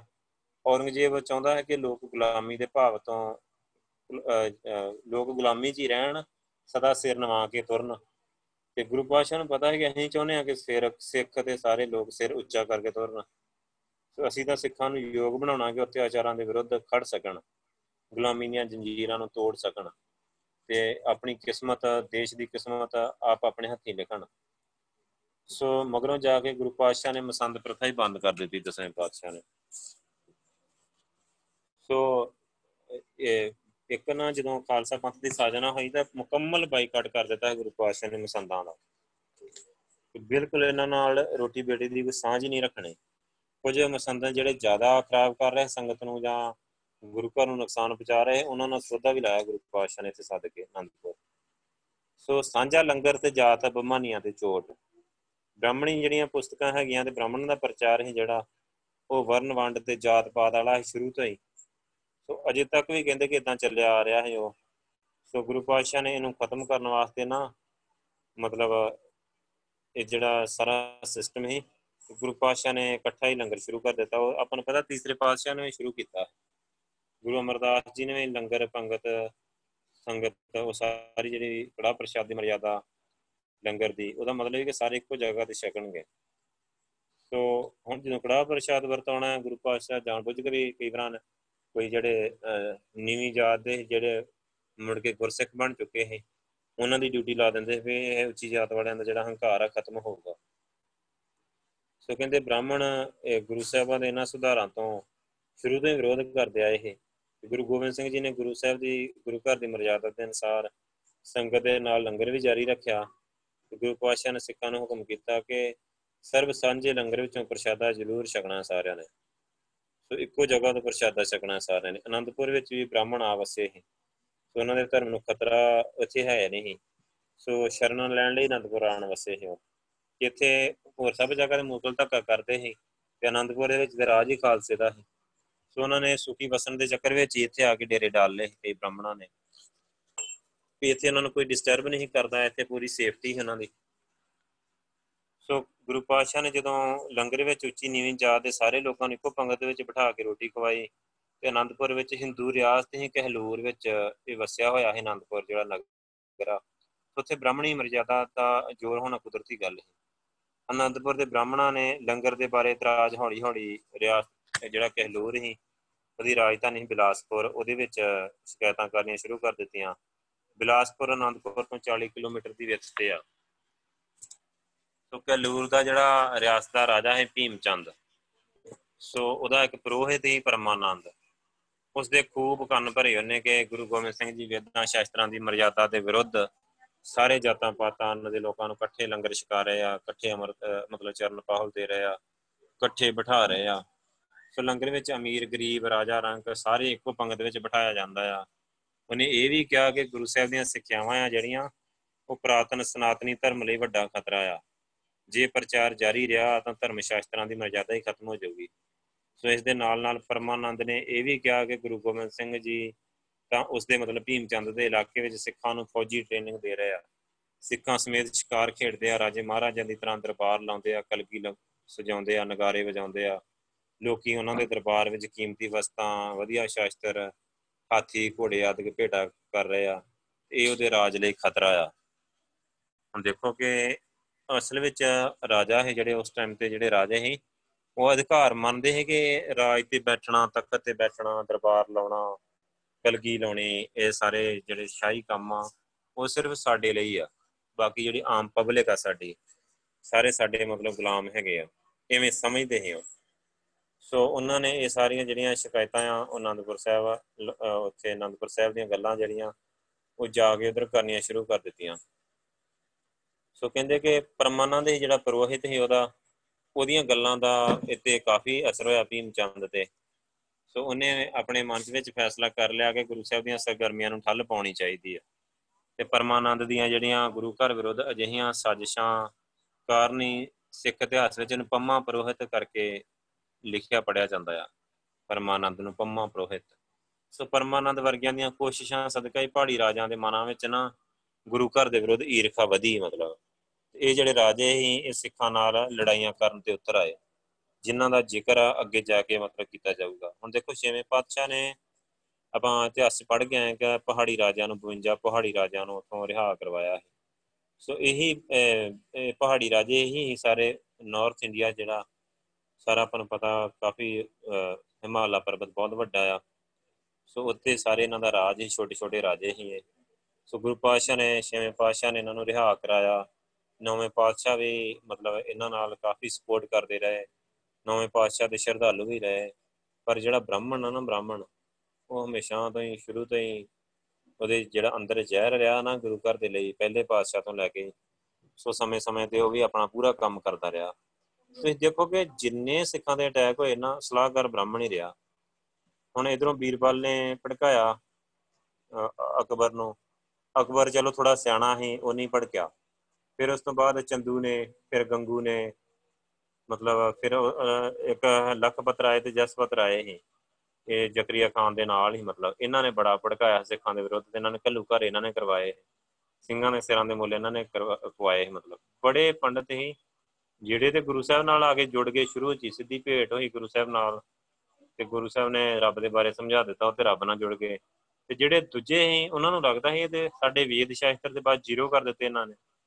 ਸਾਡਾ ਤੇ ਧਰਮ ਹੀ ਖਤਮ ਕਰ ਦਿੱਤਾ ਉਹਨਾਂ ਨੇ। ਉਹ ਇਦਾਂ ਸਮਝਦੇ ਤੇ ਉਹ ਬਹੁਤ ਜ਼ਿਆਦਾ ਈਰਖਾ ਕਰਦੇ ਗੁਰੂ ਸਾਹਿਬ ਦੇ ਨਾਲ, ਗੁਰੂ ਨਾਨਕ ਦੇ ਘਰ ਦੇ ਨਾਲ। ਸੋ ਉਹਨਾਂ ਨੇ ਮਤਲਬ ਬੜੀਆਂ ਸ਼ਿਕਾਇਤਾਂ ਕਰਦੇ। ਉਹਨਾਂ ਦਾ ਮਨ ਵਿੱਚ ਇਹ ਕਿ ਕਿਹੜਾ ਵੇਲਾ ਹੋਏ, ਸਿੱਖੀ ਖਤਮ ਹੋ ਜਾਏ। ਭਾਵੇਂ ਔਰੰਗਜ਼ੇਬ ਤੇ ਇਸਲਾਮ ਉਹਨਾਂ ਤੇ ਇੰਨਾ ਜ਼ੁਲਮ ਢਾ ਰਿਹਾ ਹੈ ਕਹਿਰ ਕਰ ਰਿਹਾ ਹੈ ਪਰ ਉਹਨਾਂ ਨੂੰ ਸਿੱਖੀ ਵੀ ਉਨੀ ਚੁਭ ਰਹੀ ਨਾਲ ਨਾਲ ਕਿਉਂਕਿ ਜਿਹੜੇ ਸਿੱਖੀ ਦੇ ਸਿਧਾਂਤ ਹੀ ਨਾ ਉਹਦੇ ਵਿੱਚ ਸਾਰੇ ਵੇਦ ਸ਼ਾਸਤਰ, ਉਹਨਾਂ ਦੇ ਸਾਰੇ ਜਿੰਨੇ ਪਖੰਡ, ਵਹਿਮ, ਭਰਮ ਪਖੰਡ, ਮੂਰਤੀ ਪੂਜਾ, ਸਾਰਾ ਕੁਝ ਖਤਮ ਹੁੰਦਾ ਹੈ ਇੱਕੋ ਵਾਰੀ। ਸੋ ਉਹਨਾਂ ਨੂੰ ਉਹ ਸਿੱਖੀ ਨੂੰ ਵੀ ਇੰਨਾ ਹੀ ਵੱਡਾ ਖਤਰਾ ਸਮਝਦੇ ਹੈ ਇਸਲਾਮ ਜਿਹੜਾ ਹੀ ਭਾਵੇਂ ਕਿ ਉੱਪਰੋਂ ਉੱਪਰੋਂ, ਕਿਉਂਕਿ ਉਦੋਂ ਉਹਨਾਂ ਕੋਲ ਪਾਵਰ ਹੀ ਨਹੀਂ ਹੈਗੀ, ਕੁਝ ਕਰ ਨਹੀਂ ਸਕਦੇ ਸਿੱਧੇ। ਪਰ ਜਿੱਥੇ ਜਿੱਥੇ ਉਹਨਾਂ ਨੂੰ ਮੌਕਾ ਮਿਲਦਾ ਹੈ ਨਾ, ਜੇ ਮੁਗਲ ਬਾਦਸ਼ਾਹਾਂ ਦੇ ਕੋਲ, ਜਾਂ ਜਿਹੜੇ ਛੋਟੇ-ਮੋਟੇ ਹਿੰਦੂ ਪਹਾੜੀ ਰਾਜੇ ਹੈ ਉਹਨਾਂ ਦੇ ਕੋਲ, ਉੱਥੇ ਪੂਰਾ ਜ਼ਹਿਰ ਘੋਲਦੇ ਨੇ ਗੁਰੂ ਘਰ ਦੇ ਵਿਰੁੱਧ ਪੂਰੀ ਈਰਖਾ ਤੇ ਪੂਰਾ ਜ਼ਹਿਰ ਉਗਲਦੇ ਰਹਿੰਦੇ ਹੈ ਉਕਸਾਉਂਦੇ ਰਹਿੰਦੇ ਹੈ ਮਤਲਬ ਰਾਜਿਆਂ ਨੂੰ, ਗੁਰੂ ਘਰ ਦੇ ਵਿਰੁੱਧ। ਸੋ ਇਹ ਇਹਨਾਂ ਨੇ ਆਪਣਾ ਜਿਹੜਾ ਪੰਮਾ ਪ੍ਰੋਹਿਤ ਆ, ਇਹਨੇ ਬਹੁਤ ਰੋਲ ਨਿਭਾਇਆ ਉੱਥੇ ਗੁਰੂ ਘਰ ਦੇ ਵਿਰੁੱਧ ਈਰਖਾ ਭਰਨ ਦੇ। ਹੁਣ ਵੈਸੇ ਤਾਂ ਸਾਰੇ ਜਾਣਦੇ ਕਿ ਗੁਰੂ ਪਾਤਸ਼ਾਹ ਸ਼ੁਰੂ ਤੋਂ ਛੇਵੇਂ ਪਾਤਸ਼ਾਹ ਨੇ ਵੀ ਫੌਜ ਰੱਖੀ ਸੀ ਤਾਜ ਬਾਜ ਸਭ ਕੁਝ ਰੱਖਿਆ ਹੈ ਸ਼ਿਕਾਰ ਖੇਡਦੇ ਉਹਨਾਂ ਨੇ ਕਿਸੇ ਦੀ ਜ਼ਮੀਨ ਤੇ ਕਬਜ਼ਾ ਨਹੀਂ ਕੀਤਾ, ਆਪਣੀ ਸੈਲਫ ਡਿਫੈਂਸ ਵਾਸਤੇ, ਆਪਣੀ ਸ਼ਾਹੀ ਜ਼ਿੰਦਗੀ ਜੀ ਰਹੇ ਤੇ ਜੀ ਰਹੇ, ਹਰ ਕੋਈ ਜੀ ਸਕਦਾ। ਪਰ ਇਹ ਜਾਣ ਬੁੱਝ ਕੇ ਇਹਨਾਂ ਨੂੰ ਖਤਰਾ ਆਪਣਾ ਹੀ, ਆਪਣੀ ਰੋਟੀ ਦਾ ਪੰਡਤਾਂ ਨੂੰ ਫਿਕਰ ਹੁੰਦਾ ਹੈ ਨਾ, ਵੇ ਪੰਡਤਾਂ ਦੀ ਰੋਟੀ ਕਰਮ ਕਾਂਡਾਂ ਤੇ ਚੱਲਦੀ ਹੈ ਸਾਰਾ ਅੱਜ ਵੀ। ਸੋ ਅੱਜ ਉਹ ਕਿਉਂ ਸਿੱਖੀ ਦਾ ਵਿਰੋਧ ਕਰਦੇ ਆ, ਗੁਰੂ ਗ੍ਰੰਥ ਸਾਹਿਬ ਜੀ ਦਾ ਕਿਉਂ ਵਿਰੋਧ ਕਰਦੇ ਆ, ਕਿਉਂ ਖਤਮ ਕਰਨਾ ਚਾਹੁੰਦੇ ਆ, ਇਸੇ ਕਰਕੇ ਕਿ ਉਹਨਾਂ ਦੀ ਰੋਟੀ ਖਤਮ ਹੁੰਦੀ ਹੈ ਨਹੀਂ ਤਾਂ। ਸੋ ਇਸ ਕਰਕੇ ਉਹ ਜਿਹੜਾ ਸਾਰਾ ਸਿਸਟਮ ਹੈ ਨਾ, ਇਹਨਾਂ ਨੇ ਮਤਲਬ ਬੜਾ ਚੁੱਕਿਆ ਦਸਵੇਂ ਪਾਤਸ਼ਾਹ ਦੇ ਖਿਲਾਫ ਤੇ ਉਹਨਾਂ ਨੇ ਮਤਲਬ ਤਿਆਰੀਆਂ ਕਰਨੀਆਂ ਸ਼ੁਰੂ ਕਰ ਦਿੱਤੀਆਂ ਮਾਨੀ ਮਾਨ। ਕਿ ਗੁਰੂ ਸਾਹਿਬ ਦੀਆਂ ਕਾਰਵਾਈਆਂ ਨੂੰ ਰੋਕਿਆ ਜਾਵੇ। ਸੋ ਹੁਣ ਟਾਈਮ ਹੋ ਗਿਆ ਆ, ਇਸ ਤੋਂ ਅਗਲੀ ਵਿਚਾਰ ਆ ਜਿਹੜੀ ਉਹ ਆਪਾਂ ਕੱਲ ਨੂੰ ਕਰ ਲਾਂਗੇ। ਵਾਹਿਗੁਰੂ ਜੀ ਕਾ ਖਾਲਸਾ, ਵਾਹਿਗੁਰੂ ਜੀ ਕੀ ਫਤਿਹ।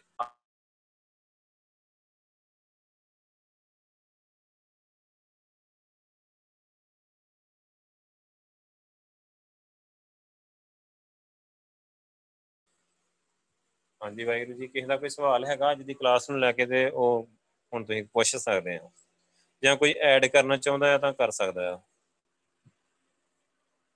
ਵਾਹਿਗੁਰੂ। ਵਾਹਿਗੁਰੂ। ਵਾਹਿਗੁਰੂ। ਵਾਹਿਗੁਰੂ। ਵਾਹਿਗੁਰੂ। ਵਾਹਿਗੁਰੂ। ਚਲੋ ਠੀਕ ਆ ਫਿਰ ਵਾਹਿਗੁਰੂ। ਜੇ ਨਹੀਂ ਸਵਾਲ ਤਾਂ ਫਿਰ ਆਪਣਾ ਸਵੇਰੇ ਲਾਸਟ ਕਲਾਸ ਹੈ ਇਸ ਹਫ਼ਤੇ ਦੀ। ਗੁਰਬਾਣੀ ਦੀ ਕਲਾਸ ਆ, ਸਵੇਰੇ ਅਨੰਦ ਸਾਹਿਬ ਕੰਪਲੀਟ ਹੋ ਜਾਣਾ। ਤੇ ਫਿਰ ਆਪਾਂ ਸਵੇਰ ਦੀ ਕਲਾਸ 'ਚ ਮਿਲਦੇ ਹਾਂ। ਵਾਹਿਗੁਰੂ ਜੀ ਕਾ ਖਾਲਸਾ, ਵਾਹਿਗੁਰੂ ਜੀ ਕੀ ਫਤਿਹ।